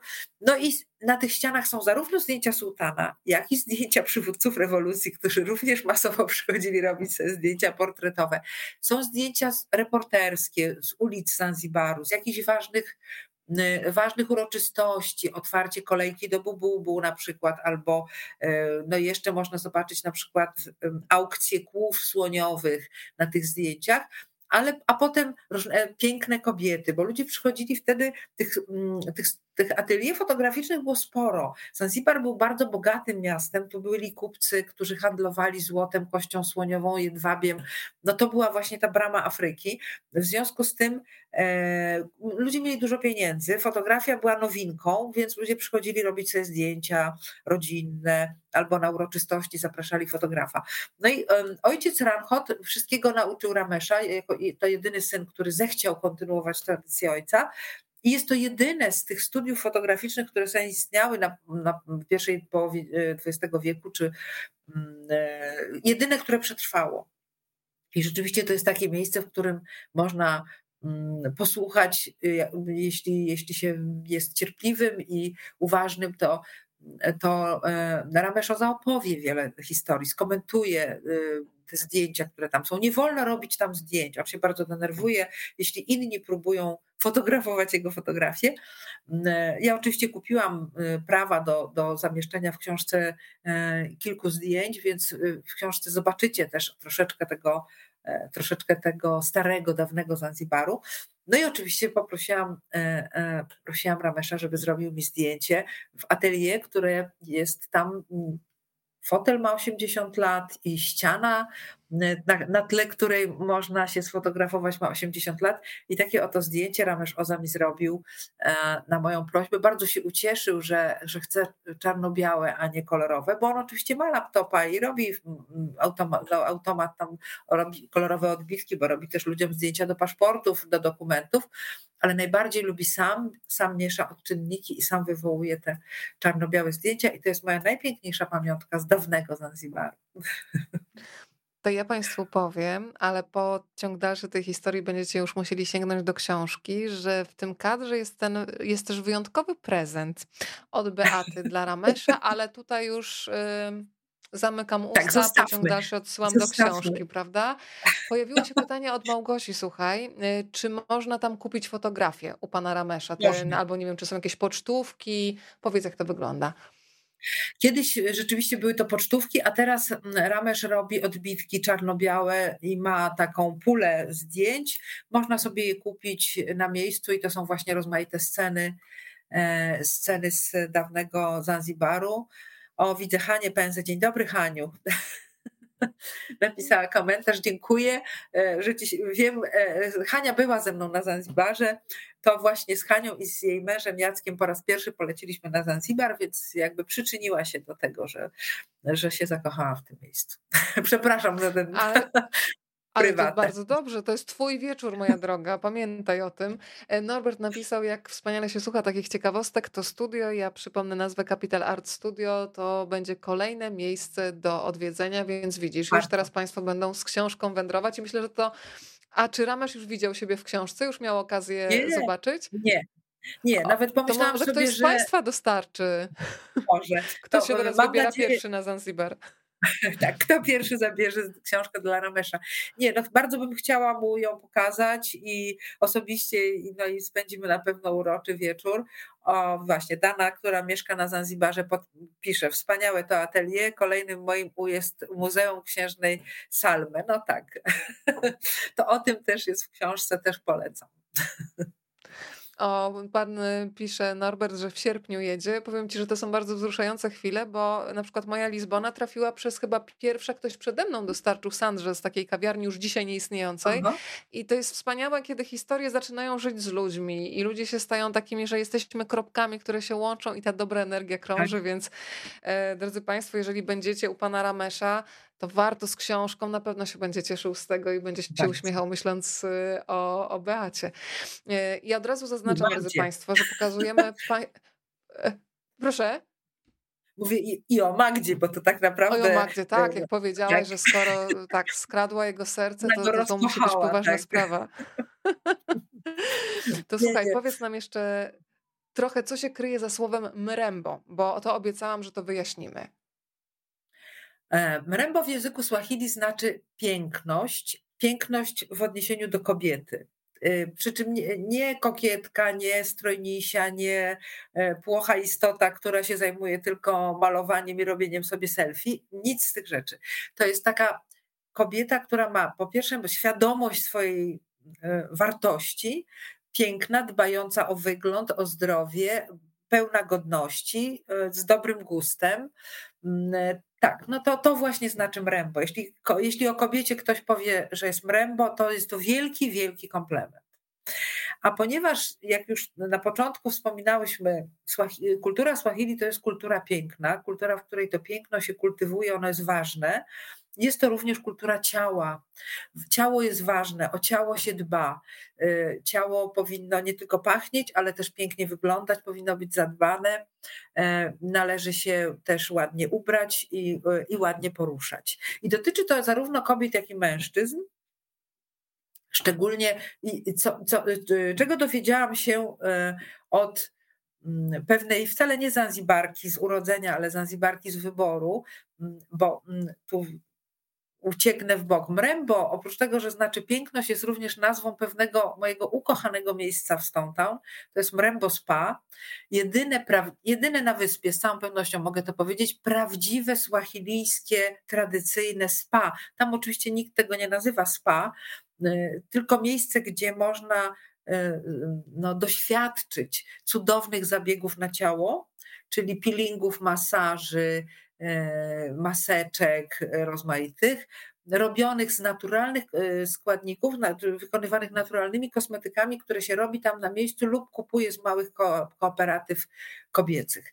I to miejsce nazywa się właśnie Mrembo Spa i założycielka tego przedsięwzięcia, powiedzmy, tego, osoba, która stworzyła to miejsce, Stefanie Szec, pół Holenderka, pół Niemka, no to jest właśnie, to była właśnie osoba, która pięknie o tym, o tu jest na zdjęciu, przecudna istota, która zakochała się w tych zabiegach i ona mi właśnie opowiadała o tym, czego sama dowiedziała się od zaprzyjaźnionych Zanzibarek i ona mi powiedziała właśnie coś, co mnie zadziwiło, że w meczetach, oprócz tego, że sprzedaje się księgi święte, to sprzedaje się również męskie pachnidła i składniki do różne balsamy, dlatego że człowiek powinien dobrze żyć. Ja nawet próbowałam ją zwekslować w tę stronę, powiedzieć, że ciało to siedlisko duszy i dusza powinna mieć to, więc dbajmy o ciało, żeby dusza w pięknym i zdrowym miejscu. Ona mówi, nie, to nie o to chodzi. Chodzi o dobre życie. Życie człowieka powinno być dobre, a żeby było dobre, to jego ciało powinno być zadbane i piękne. I powiem szczerze, że nigdy w ten sposób nie myślałam o meczecie jako o miejscu, w którym można sobie kupić perfumy, tak? A okazuje się, że można. W każdym razie Mrembo Spa to jest miejsce obowiązkowe do odwiedzenia. Podczas wizyty w Stone Town proszę sobie zostawić kilka godzin, umówić się na peeling albo masaż i oddać się w ręce tamtejszych kobiet, one wszystkie są tam Mrembo i rzeczywiście wyjdziecie i będziecie się czuły zupełnie, zupełnie inaczej. Ja tam biegnę prawie że z lotniska od razu i wychodzę i zaczynam się inaczej poruszać, wolniej i jakoś tak te ruchy mam bardziej takie koliste, tak jak one, krągłe, jak one w sensie Zanzibarki, bo te kobiety się przecudnie poruszają.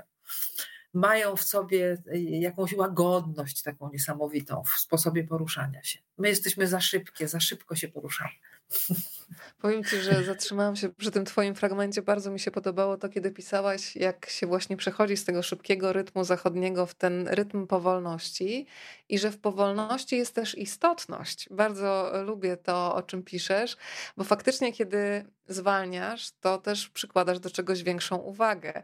Ja sobie w Lizbonie takie zdanie mi się ułożyło w głowie, które mi pasuje do Twojego Zanzibaru też, że nie mam czasu na pośpiech paradoksalnie, że chcę tak chłonąć to miejsce, że w pędzie wiem, że dużo zgubię. I kiedy patrzę też na jedną z Twoich bohaterek, którą teraz wszyscy tutaj widzimy na zdjęciu, to piękno po prostu jest w oczach. To jest oczywiście piękna kobieta, ale tam wszystko błyszcza. Myślę, że błysku wokół nie możemy podrobić. Czasami ludzie się uśmiechają sztucznie, ale po prostu emanuje. Ktoś zresztą słusznie tutaj podsumował, że dzisiejszy wieczór to jest eksplozja kobiecości. A ja Wam przypomnę, że Beata prowadzi profil Afryka jest kobietą, więc wszystkie tutaj kropeczki nam się zgadzają. To powiedzmy jeszcze trochę, Beato, o takich codziennych zajęciach Zanzibarek. Bardzo ciekawa jest Twoja opowieść między innymi o takich poletkach ALK. Myślę, że wiele osób, które jeszcze nie miały okazji pojawić się w tym rejonie świata, to może być dla nich taka nowa informacja, bardzo trudna codzienna praca, ale gdzie w ogóle te poletka alg są i jak taka codzienność przy uprawie tych alg wygląda? Tak, to rzeczywiście podwodne pola alg, od razu powiedzmy, że one się znajdują na dnie oceanu, na takim niezbyt głębokim, znaczy na niezbyt głębokiej wodzie oczywiście, nie tak daleko od brzegu. To jest coś bardzo charakterystycznego w krajobrazie Zanzibaru. O, tutaj to właśnie dobrze widać. Proszę zwrócić uwagę, że one się znajdują daleko od brzegu, bo to, co widzimy gdzieś w tle, w górnej części zdjęcia, to jest te palmy, to jest wieś. To białe to jest plaża, a my jesteśmy kawał drogi, no, duże kilkaset metrów od tego brzegu, ponieważ na Zanzibarze brzeg, dno morza bardzo wolno się obniża i dlatego kiedy są te pływy sięgające, różnica poziomu wody sięga czasami 5 metrów, szczególnie w czasie nowiu i pełni, 5, a nawet ponad 5 metrów, to nie polega to na tym, że się ona jakby zalewa domy, a potem opada, tylko po prostu dlatego ocean ucieka daleko, bo to dno bardzo wolno się obniża. I to są idealne warunki do uprawy alg, a więc właśnie bardzo słona woda, dużo słońca i te pływy, czyli te algi raz są prawie, że no, na wierzchu, a za chwilę, za 6 godzin są ileś tam kilkadziesiąt centymetrów czy 2 metry pod wodą. One to lubią.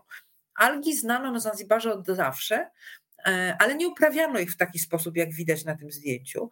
Dopiero kiedy Filipińczycy przybyli na Zanzibar, bo szukali na świecie miejsc, które byłyby podobne jak na Filipinach, gdzie ta tradycja uprawy alg jest bardzo stara. No i właśnie Zanzibar im przypadł do gustu, szczególnie wschodnie wybrzeże, bo tam są te pływy.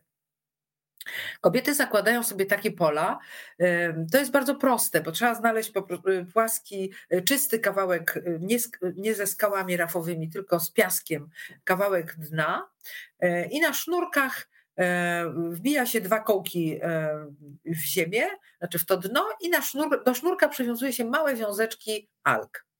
To są takie żelowe krzaczki jak gdyby, uprawia się tam 3 gatunki tych alg, mają takie kolory właśnie od jasnozielonego przez brunatne, niektóre bywają lekko różowawe i one sobie pod wpływem tej ruchu wody, w tej słonej wody oraz słońca przez kolejne 4, 5, 6 tygodni rosną i z takiego rozmiaru piąstki dochodzą do rozmiaru, no powiedzmy, piłki do piłki futbolówki albo piłki do koszykówki czasem nawet. I wtedy się je zbiera, zostawiając znowu trochę na to, żeby je do kolejnych sznurków przywiązać. Robota jest ciężka. Kobiety doskonale wiedzą, kiedy mają na te pola wyjść, bo wszyscy, którzy żyją w tym rytmie przypływów i odpływów, świetnie czytają ten ocean i wiedzą, oho, to możemy teraz zacząć wychodzić, bo ocean niby wygląda tak samo, ale ta woda już zaczyna pomalusieńku uciekać i one wtedy albo zakładają nowe pola, albo zbierają, albo poprawiają jakieś, bo tam zeżarło coś te algi, albo się przewróciły jakieś patyki. No krótko mówiąc, tej roboty jest zawsze bardzo dużo. Ja wiele razy chodziłam na te pola z moimi przyjaciółkami. To jest naprawdę ciężka robota. Ja wytrzymywałam w tym słońcu. Jesteśmy prawie na równiku. Słońce świeci z góry na dół. Jeśli się odpowiednio nie założy odpowiedniego kapelusza i na siebie sukni, bo te kobiety idą do pracy w oceanie w sukniach. Zarówno z powodów, powiedzmy, obyczajowych, no bo nie wypada się odsłaniać ciała, ale to ma głęboki sens, bo jak się je odsłoni, to jest spalone momentalnie.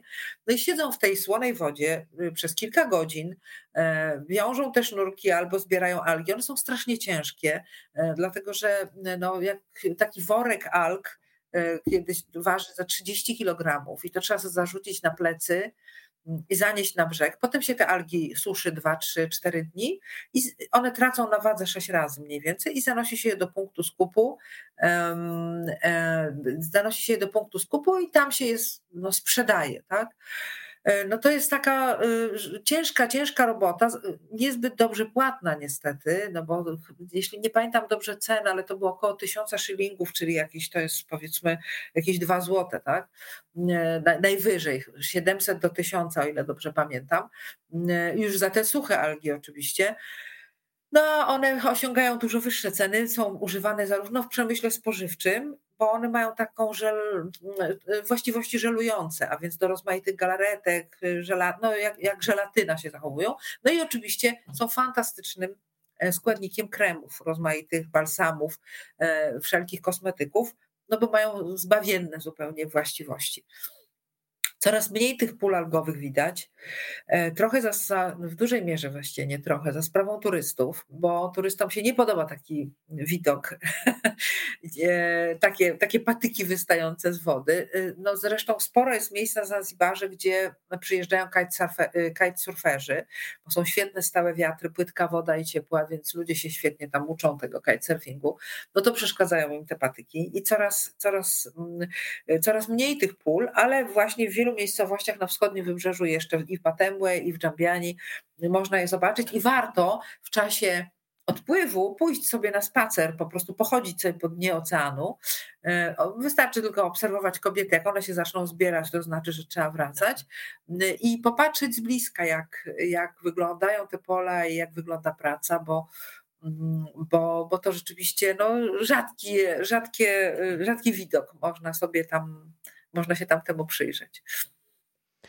Tym, co zawsze jest trudne w opowieści, ale jest też prawdziwe, to jest pokazanie całego obrazu. Oczywiście na całego na pewno nie jesteśmy w stanie ująć, ale pokazanie tego piękna, ale też trudu codzienności. Piszesz zarówno o trudnej historii Zanzibaru, ja tylko tutaj zarysuję Państwu, że pojawia się m.in. historia niewolnictwa, proszę sięgnąć do środka, Zanzibar, Wyspa Skarbów, o tej książce dziś rozmawiamy, ale jest też takie zdjęcie, które wprowadza historię, może zarysuj tylko Beato, żeby Państwo sięgnęli po ciąg dalszy również już podczas osobistej lektury.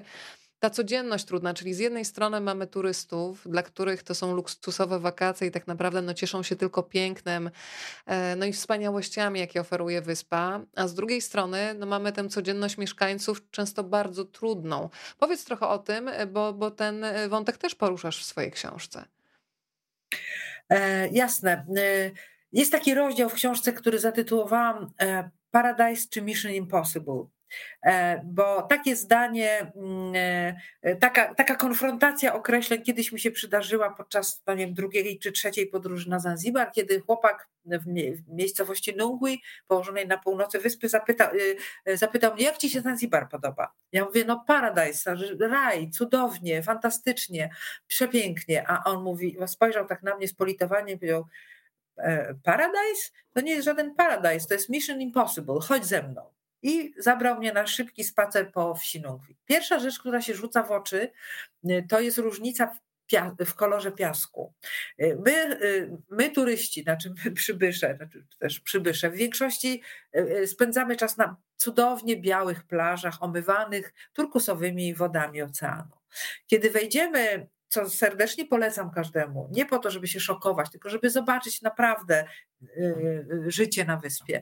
Wejdziemy w głąb troszeczkę, wejdziemy do wsi, to zobaczymy ten piasek przemielony milionami stóp, który w niczym nie przypomina tego cudownego białego piasku, tylko jest po prostu szarym pyłem pomiędzy domami zbudowanymi z kamienia rafowego albo z pustaków.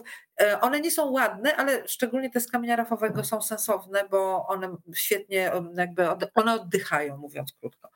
Natomiast to, co widać na tym zdjęciu, to kobiety biegnące z kanistrami. To w ogóle żółty kanister to jest następny symbol Afryki, tak? W wielu miejscach widzimy ludzi, dzieci, wszystkim kobiety albo dzieci idące po wodę lub niosące wodę właśnie w tych charakterystycznych żółtych kanistrach.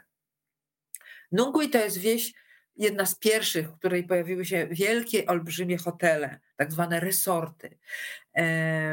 I one no oczywiście są pełne basenów, jacuzzi, pryszniców w pokojach, a więc no pełne wody, mówiąc krótko. A tymczasem we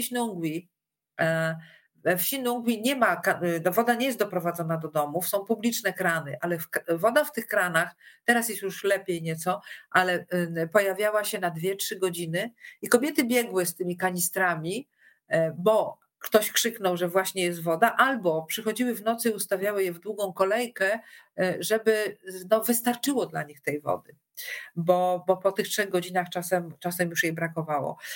I to jest takie właśnie zderzenie, to pokazał mi ten chłopak. Jest wiele rzeczy, które sprawiają wiele rzeczy, o których powinniśmy wiedzieć, na przykład szkoły. Wiele osób nie ma o tym pojęcia i na przykład bardzo się broni przed tym, jak są zaczepiani, idą sobie plażą i raptem podchodzi do nich chłopak czy dziewczyna, na ogół chłopak nastoletni, i zaczyna z nimi rozmowę. A skąd jesteś? Po angielsku, tak? Zaczyna z nimi rozmowę. Więc wszyscy się, na ogół ludzie się oganiają, bo uważają, że no na pewno mi zaraz będzie coś proponował, będzie chciał mi coś sprzedać, a ja nie, i tak dalej, i tak dalej. A często jest tak, że ci młodzi ludzie zaczepiają turystów, bo to jest okazja, żeby rozmawiać po angielsku, żeby ćwiczyć język. Dlatego, że w klasach jest 60-80 osób i często, jak odwiedzałam wielokrotnie szkoły, szczególnie te szkoły średnie tak zwane, znaczy secondary school, czyli no powiedzmy taka drugi poziom, gdzie chodzą nastolatki, no i w tej 60-80 osobowej klasie jeszcze często nie ma nauczyciela, bo nauczycieli jest nie dość w szkole, więc na niektórych lekcjach nauczyciele są w klasach, a inne klasy w tym czasie przepisują z tablicy jakieś słówka albo definicje. No trudno to nazwać efektywną nauką.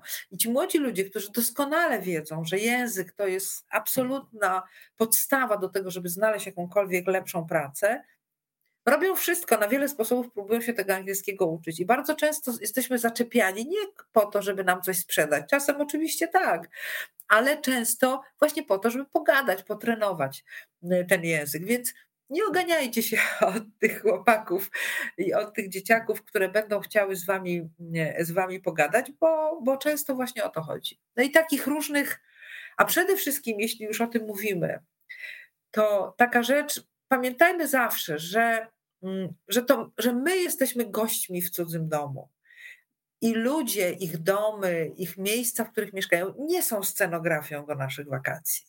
Są prawdziwym miejscem i światem, w którym ci ludzie mieszkają, a więc jedźmy tam z ciekawością, z otwartością, próbujmy się czegoś dowiedzieć, coś zrozumieć, a nie traktujmy wszystkich i wszystkiego no, w taki sposób przedmiotowy, bo taka podróż niczego nie zmieni w naszym życiu. A jeśli spróbujemy się otworzyć oczy i uszy na to wszystko inne i nowe, to akurat na Zanzibarze, który jest wyjątkowo przyjaznym miejscem, naprawdę to nie będą takie po prostu wakacje na leżaku, tylko wrócimy z czymś w środku, z takiego wyjazdu. Drodzy Państwo, powoli się zmierzamy do finału naszej rozmowy, ale jeszcze mam pytanie od Państwa, które z radością przekażę. Od razu też mówię, że dzisiaj tutaj były komentarze, że Państwo już biegną po książkę prawidłowo, bo pewnie 1% z tego, co jest w środku, dzisiaj Państwu zdradziłyśmy. I jeden egzemplarz mam do sprezentowania od wydawnictwa Wielka Litera. Drodzy Państwo, proszę wpisać hashtag Rozmawiam, bo lubię pod transmisją na profilu Rozmawiam, bo lubię. To jest też informacja do wszystkich, którzy nas oglądają, czy na profilu Wielkiej Litery, czy Afryka jest kobietą. Ten system tak po prostu działa, że z tego głównego źródła zasysa te wszystkie hasztagi, więc jeżeli Państwo chcą skorzystać, to na chwilkę chociaż proszę przeskoczyć, żeby dać losowi szansę. Zobaczymy, do kogo się dzisiaj los uśmiechnie, a ja już przekazuję pytania. Pytanie między innymi od Natalii, które brzmi tak. Jaki miesiąc jest najlepszy na podróż? Może pod względem ciekawych świąt, ale też czy zna Pani jakieś fajne miejsca do spania? No to Beata, konkretne wskazówki jakieś musisz podać. Który miesiąc jest najlepszy? To znaczy, że powiem tak, wszystkie miesiące są dobre z wyjątkiem kwietnia i maja, bo wtedy jest pora deszczowa. Jedyny czas, kiedy rzeczywiście może padać parę dni pod rząd i nie będzie tak przyjemnie jak w pozostałe dni. Jesteśmy na wyspie, na oceanie, w związku z tym zawsze może się zdarzyć parominutowy czy półgodzinny deszczyk, co zresztą kapitalnie uatrakcyjnia dzień. Natomiast kwiecień, maj to jest czas, kiedy pada. Zresztą wiele hoteli się wtedy zamyka, albo robi remonty, no bo to jest zwyczajowo ten pusty czas na Zanzibarze. Święta i wakacje, no to jest oczywiście czas, kiedy jest najwięcej turystów, więc wszystko jest najdroższe i wszędzie jest najwięcej ludzi. Najchłodniejsze miesiące to właśnie, najchłodniejsze, czyli temperatura, no powiedzmy w dzień nie przekroczy 30 stopni, to jest lipiec, sierpień, wrzesień, październik. Wrzesień, październik bardzo fajny, no bo lipiec, sierpień wiadomo cały świat ma wakacje. No wiadomo, że też święta Bożego Narodzenia, okolice Nowego Roku. Święta nie są spektakularne na Zanzibarze, ponieważ nie leżą w tej tradycji. To my tam przyjeżdżamy odprawiać święta. W kalendarzu islamskim Bożego Narodzenia nie ma, więc tu żadnych...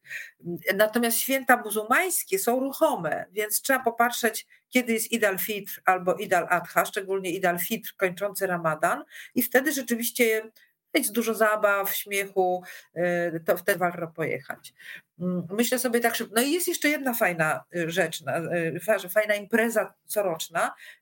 Fantastyczny muzyczny festiwal Sauti za Busara. To jest festiwal, który odbywa się w Stone Town, zawsze w lutym. Piątek, sobota, niedziela. O ile pamiętam, w przyszłym roku będzie 9, 12 lutego albo jakoś tak. Warto sobie to wziąć pod uwagę, planując wyjazd, z tym, że wtedy jest bardzo gorąco, bo styczeń, luty i marzec to są z kolei najcieplejsze miejsce, to dla tych ciepłolubnych 35 potrafi być i w nocy też jest bardzo, bardzo ciepło. A jeśli chodzi o podpowiadanie miejsc do spania, to może poproszę o pytania poprzez stronę, poprzez profil Afryka jest kobietą i ja wtedy oczywiście coś tam podpowiem.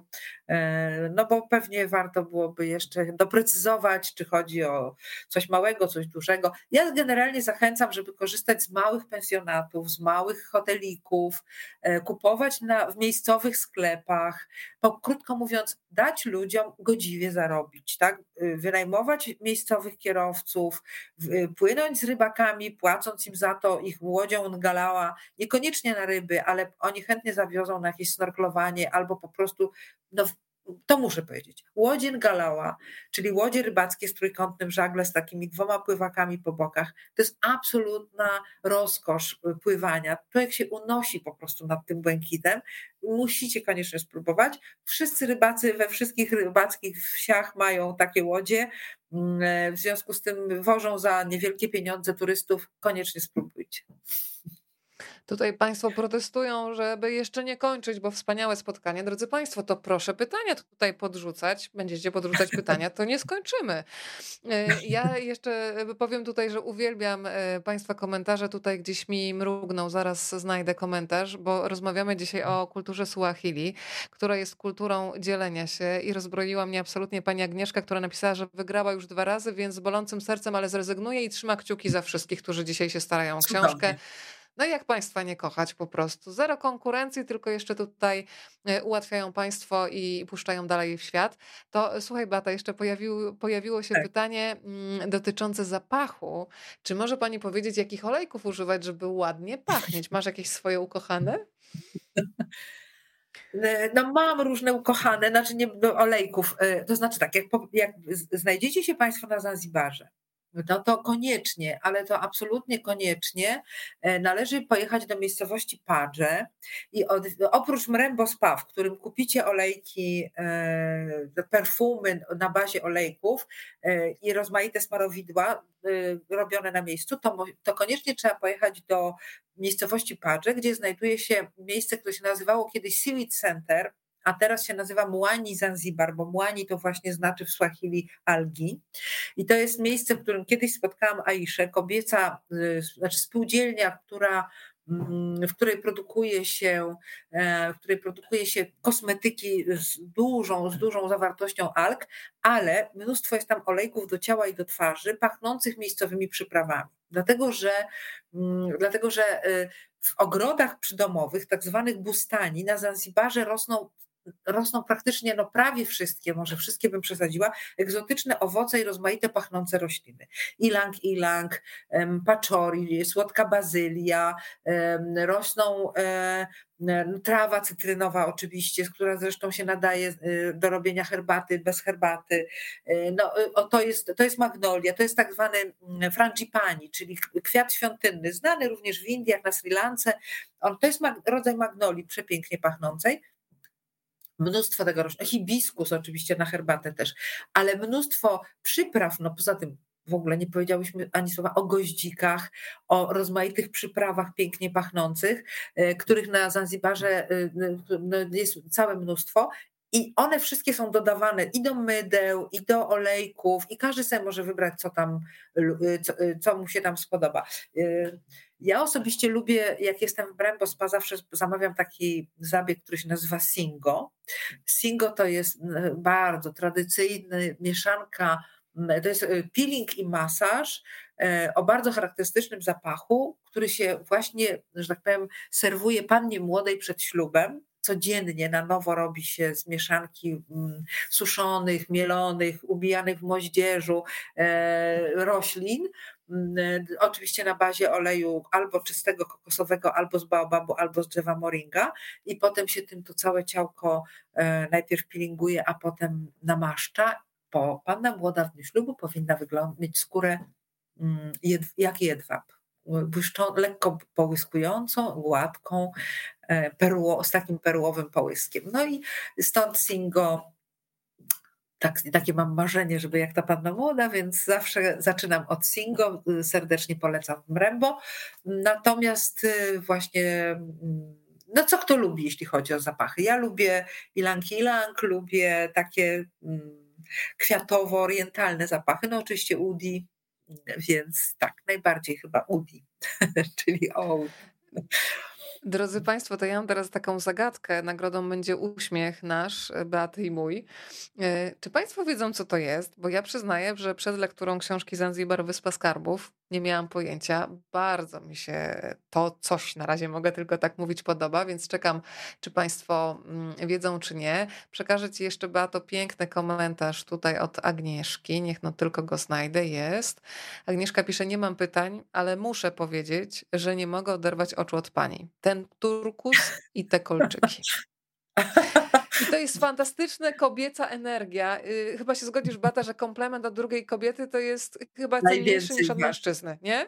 Pewnie, no pewnie, przecież dla siebie nawzajem się tak stroimy. Tak jest. Słuchaj, pytanie od Eryka z Kapsztadu. Czy Freddie Mercury jest już bardziej lubiany i znany na Zanzibarze? Tam się wychowywał, pisze Eryk. To znaczy, Freddie Mercury jest atrakcją turystyczną. Zanzibarczycy generalnie specjalnie się nim nie interesują. Trudno powiedzieć, że się wychowywał. On tam spędził 6 lat swojego życia, od 0 do 6, po czym wyjechał i nigdy więcej tam nie wrócił. Jest wprawdzie przy Kenyatta Road takie miejsce, o którym się mówi, jest muzeum Freddiego Mercurego, i ten właściciel muzeum twierdzi, że on tam później już jako wielka gwiazda kiedyś wrócił i nocował i tak dalej. To jest absolutna nieprawda. Natomiast dla Zanzibarczyków to jest nikt szczególny.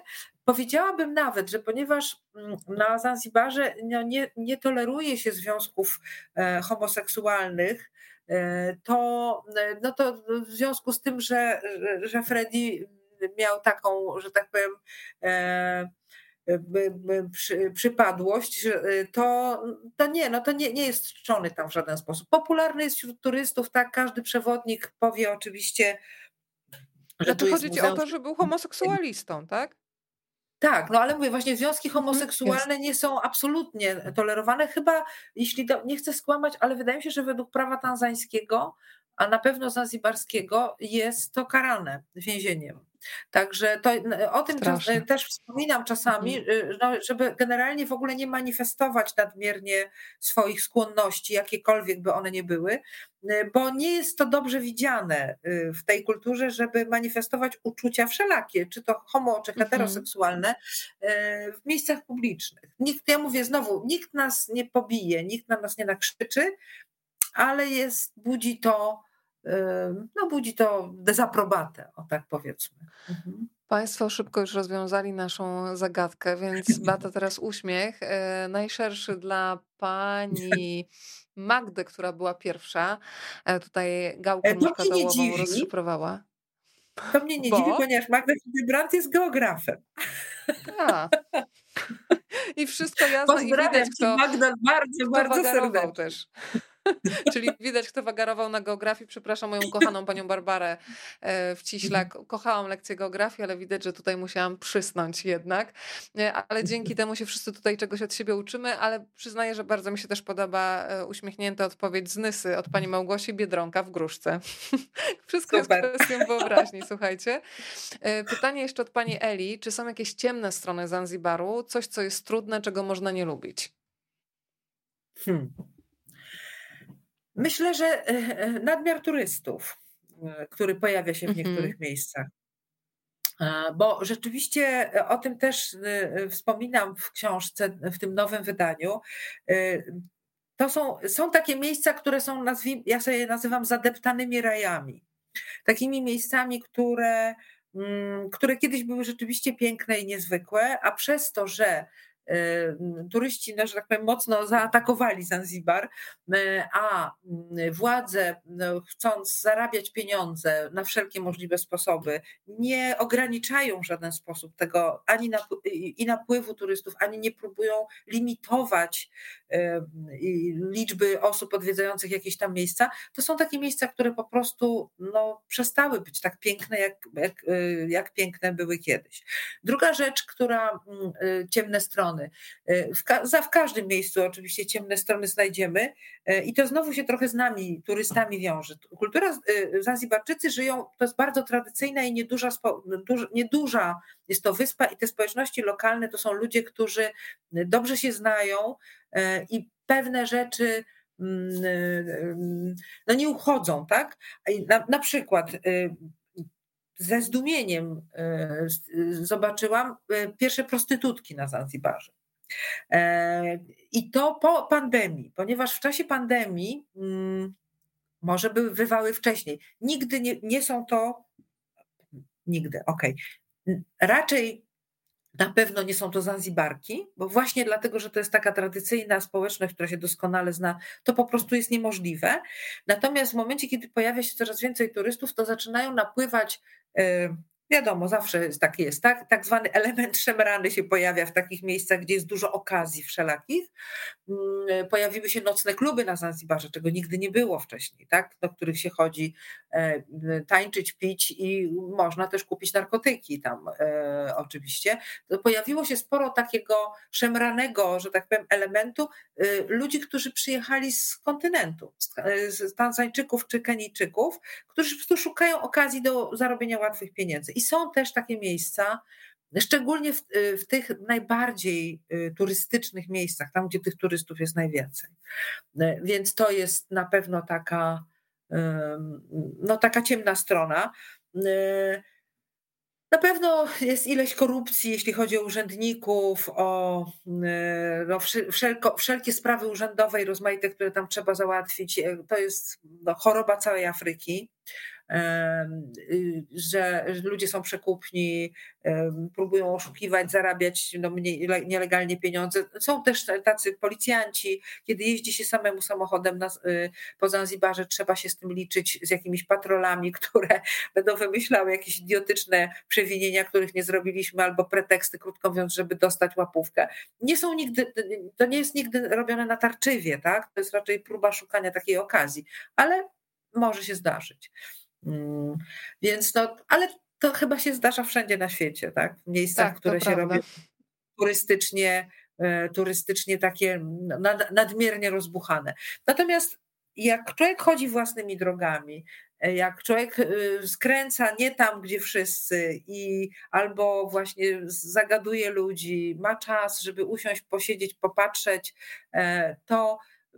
to spotka i ciekawych rozmówców, i znajdzie miejsca właśnie takie swoje, szczególne, intymne, jakieś urokliwe. Albo zapyta właśnie miejscowych, którzy podpowiedzą, a gdzie taki piękny zachód słońca można zobaczyć, niekoniecznie tam, gdzie wszyscy, albo gdzie pojechać na farmę przypraw, taką raczej o charakterze prywatnego ogrodu, a nie taką, gdzie przyjeżdżają autokary z turystami. Mnóstwo jest takich rajów ukrytych na Zanzibarze do odkrywania ciągle, tylko trzeba zejść z tych głównych szlaków. Drodzy Państwo, potraktujmy tę rozmowę jako uchylenie drzwi na Zanzibar, do Zanzibaru. Proszę bardzo, książka będzie ciągiem dalszym, a ja też mogę Państwu obiecać, co już zapowiedziałam Beacie, zanim się pojawiłyśmy u Państwa w domu, że pojawi się też w Radiu Nowy Świat, w naszym cyklu śniadaniowym i dzisiaj chyba celowo już wątek kulinarny zatrzymamy na radiową opowieść, tak żeby Państwo mogli się dowiedzieć, co zjeść będąc na Zanzibarze i poproszę też Beatę, Beata już się przygotuj, żebyś przynajmniej jeden jakiś przepis zdradziła nam w całości, będę informować, kiedy się z Beatą umówimy na spotkanie i kiedy będzie można posłuchać tego wątku kulinarnego. Proszę zwrócić uwagę na bogate rzeźbienia tych drzwi, a symboliki, znaczeń, które są ukryte w drzwiach, które naprawdę opowiadają historię, proszę szukać w książce Zanzibar Wyspa Skarbów. To teraz już jest idealny moment, żeby uruchomić naszą maszynę losującą. Zobaczymy za chwilę, do kogo uśmiechnie się szczęście. Zaczynamy. Państwo tutaj w gotowości, kibicujemy sobie nawzajem i zaraz zobaczymy, do kogo wydawnictwo Wielka Litera wyśle taką miłą przesyłkę, która podsyci apetyt na podróż na Zanzibar. Pani Ewa. I teraz Pani Ewo, ważny komunikat dla Pani po programie. Poproszę o krótkiego maila w tej sprawie do mnie pod adres rozmawiambolubie@gmail.com. Tam już podam Pani konkretne informacje, w jaki sposób będzie można odebrać książkę. Beata, ja Ciebie na finał muszę zapytać o to, czy pojawi się jeszcze jakaś książka w serii Podróż Nieoczywista, którą napiszesz, no bo jak powiedziałam na początku, podróżujesz od 20 lat i nie tylko na Zanzibar. Tych miejscówek jest naprawdę sporo, nawet na odwrocie książki, więc zastanawiam się, czy jeszcze jakaś opowieść jest przed nami. Chciałabym na razie, coś tam chodzi nam po głowie w Wielkiej Literze i mnie, jeszcze nie zdradzę, bo no, musi się to ziścić, trochę się tam opóźnia, że tak powiem, realizacja, a tak, ale bardzo, bardzo bym chciała. Czy ja mogę skorzystać też i zaprosić Państwa? Bo oczywiście. Trwają teraz targi, zaczął się, że tak powiem, sezon targów książki, wprawdzie ogranicza się to do Warszawy, ale jeśli jesteście Państwo w Warszawie lub macie zamiar być, to ja będę na targach na stadionie, bo teraz się zaczęły targi Vivelo, to jest nowość, i będę na tych targach w sobotę najbliższą od 11 do 12, od 14 do 15 w stoisku wydawnictwa Wielka Litera, a potem będę pod Pałacem Kultury na tym takim kiermaszotargach 28 maja od 11 do 12 też w stoisku Wielka Litera i chętnie pogadam z Państwem jeszcze o Zanzibarze. Na stronie Afryka jest kobietą, na profilu Afryka jest kobietą zawsze ogłaszam wszelkie spotkania, na których się pojawiam tu i tam, tak jak ostatnio w Rybniku czy w Olkuszu. I no więc zapraszam z góry na wszystkie te spotkania. A już dziękuję też z góry, Weroniko, za zaproszenie do Radia Nowy Świat. Spełnię, za każdym razem wizyta w radio to jest spełnienie mojego marzenia, bo zawsze marzyłam o tym, żeby być dziennikarzem radiowym, więc jak mam okazję przyjść do radia, to jako gość, to tak troszeczkę jakby się spełniało. Czyli marzenia spełnią od ręki, na sprawy niemożliwe trochę trzeba poczekać jeszcze. O tak, sobie tutaj hasło, słuchaj, przypnę. To słuchaj, bardzo, bardzo Ci dziękuję za książkę i za opowieść. Państwo tutaj wysyłają całą masę dobrych słów w Twoją stronę, więc będziesz mogła po transmisji bardzo sobie to wszystko przeczytać. Możesz Państwu też odpowiedzieć. Państwo podziwiają i Twoją opowieść, bo nawet przez opowieść już się zakochali w Zanzibarze, i zdjęcia, bo te kadry też już zostaną przed Państwa oczami. A ja skorzystam z okazji, skoro Beata otworzyła sezon targowy, że ja jutro będę podczas targów książki Empiku. Porozmawiam z Marcinem Mellerem. Znamy się trochę. Nie mogę powiedzieć, że zjadłam z nim beczkę soli, bo aż tak blisko się nie znamy, ale mogę powiedzieć, że jutro zjem z nim 3 puszki bobu, bo taki jest tytuł jego nowej książki. Transmisja online w Empiku o godzinie 18, więc jeżeli Państwo chcą dołączyć, to oczywiście zawsze są Państwo mile widziani. To teraz życzę spokojnych snów, a skoro mowa o snach, to Beata, przyznaj się, śni Ci się czasem Zanzibar? Tutaj już w Warszawie? Tak, śni mi się Zanzibar i śni mi się czasem nie tylko Zanzibar, ale różne miejsca w Afryce, które bardzo zapadły mi w serce i to są najcudniejsze sny. I śni mi się czasem latanie nad Afryką, takim niedużym samolotem, bo to jest O tym napisałam w mojej poprzedniej książce Dotyk Afryki, którą też sobie pozwolę Państwu polecić, bo to jest, jak się lata nad Afryką, małą Cessną, nad różnymi pięknymi miejscami, to tak jak w Pożegnaniu z Afryką, to ktoś komuś wyjaśniał, to tak jakby patrzeć oczami Boga. I to rzeczywiście tak jest. I takie sny kocham najbardziej. Nad Zanzibarem nie latałam małym samolotem, muszę to zrobić. Koniecznie. Beato, bardzo Ci dziękuję. Skoro była mowa o lataniu, to myślę, że swoją powieścią też dmuchasz w nasze skrzydła, bo jeżeli ktoś z Państwa ma w sobie jakieś marzenie, pragnienie o podróżowaniu, to może być Zanzibar, ale też dowolne miejsce na ziemi, które Państwa wzywa, to proszę zrobić ten pierwszy krok. Tak. To jest piękne, ja wiem, że czasami wielu rzeczy się boimy, stresujemy, ale potem się okazuje, że jest bardzo dużo sprzyjających ludzi i każdy nam pomoże w dowolnym zakątku świata. Tak właśnie jest. Marzenia są do spełniania. Marzenia na plany i do realizacji. Bardzo dziękuję za to spotkanie. Beata Lewandowska-Kaftan, Zanzibar, Wyspa Skarbów. Zamykamy skarbiec na chwilę, ale Państwo mam nadzieję, że będą kontynuować. O, jak pięknie. Asante sana, czyli? Asante sana, czyli dziękuję bardzo. A jeszcze piękniej mogę powiedzieć dobranoc. Lala salama. Pięknie, lala salama. Do zobaczenia. Dziękuję Ci bardzo. I ja dziękuję.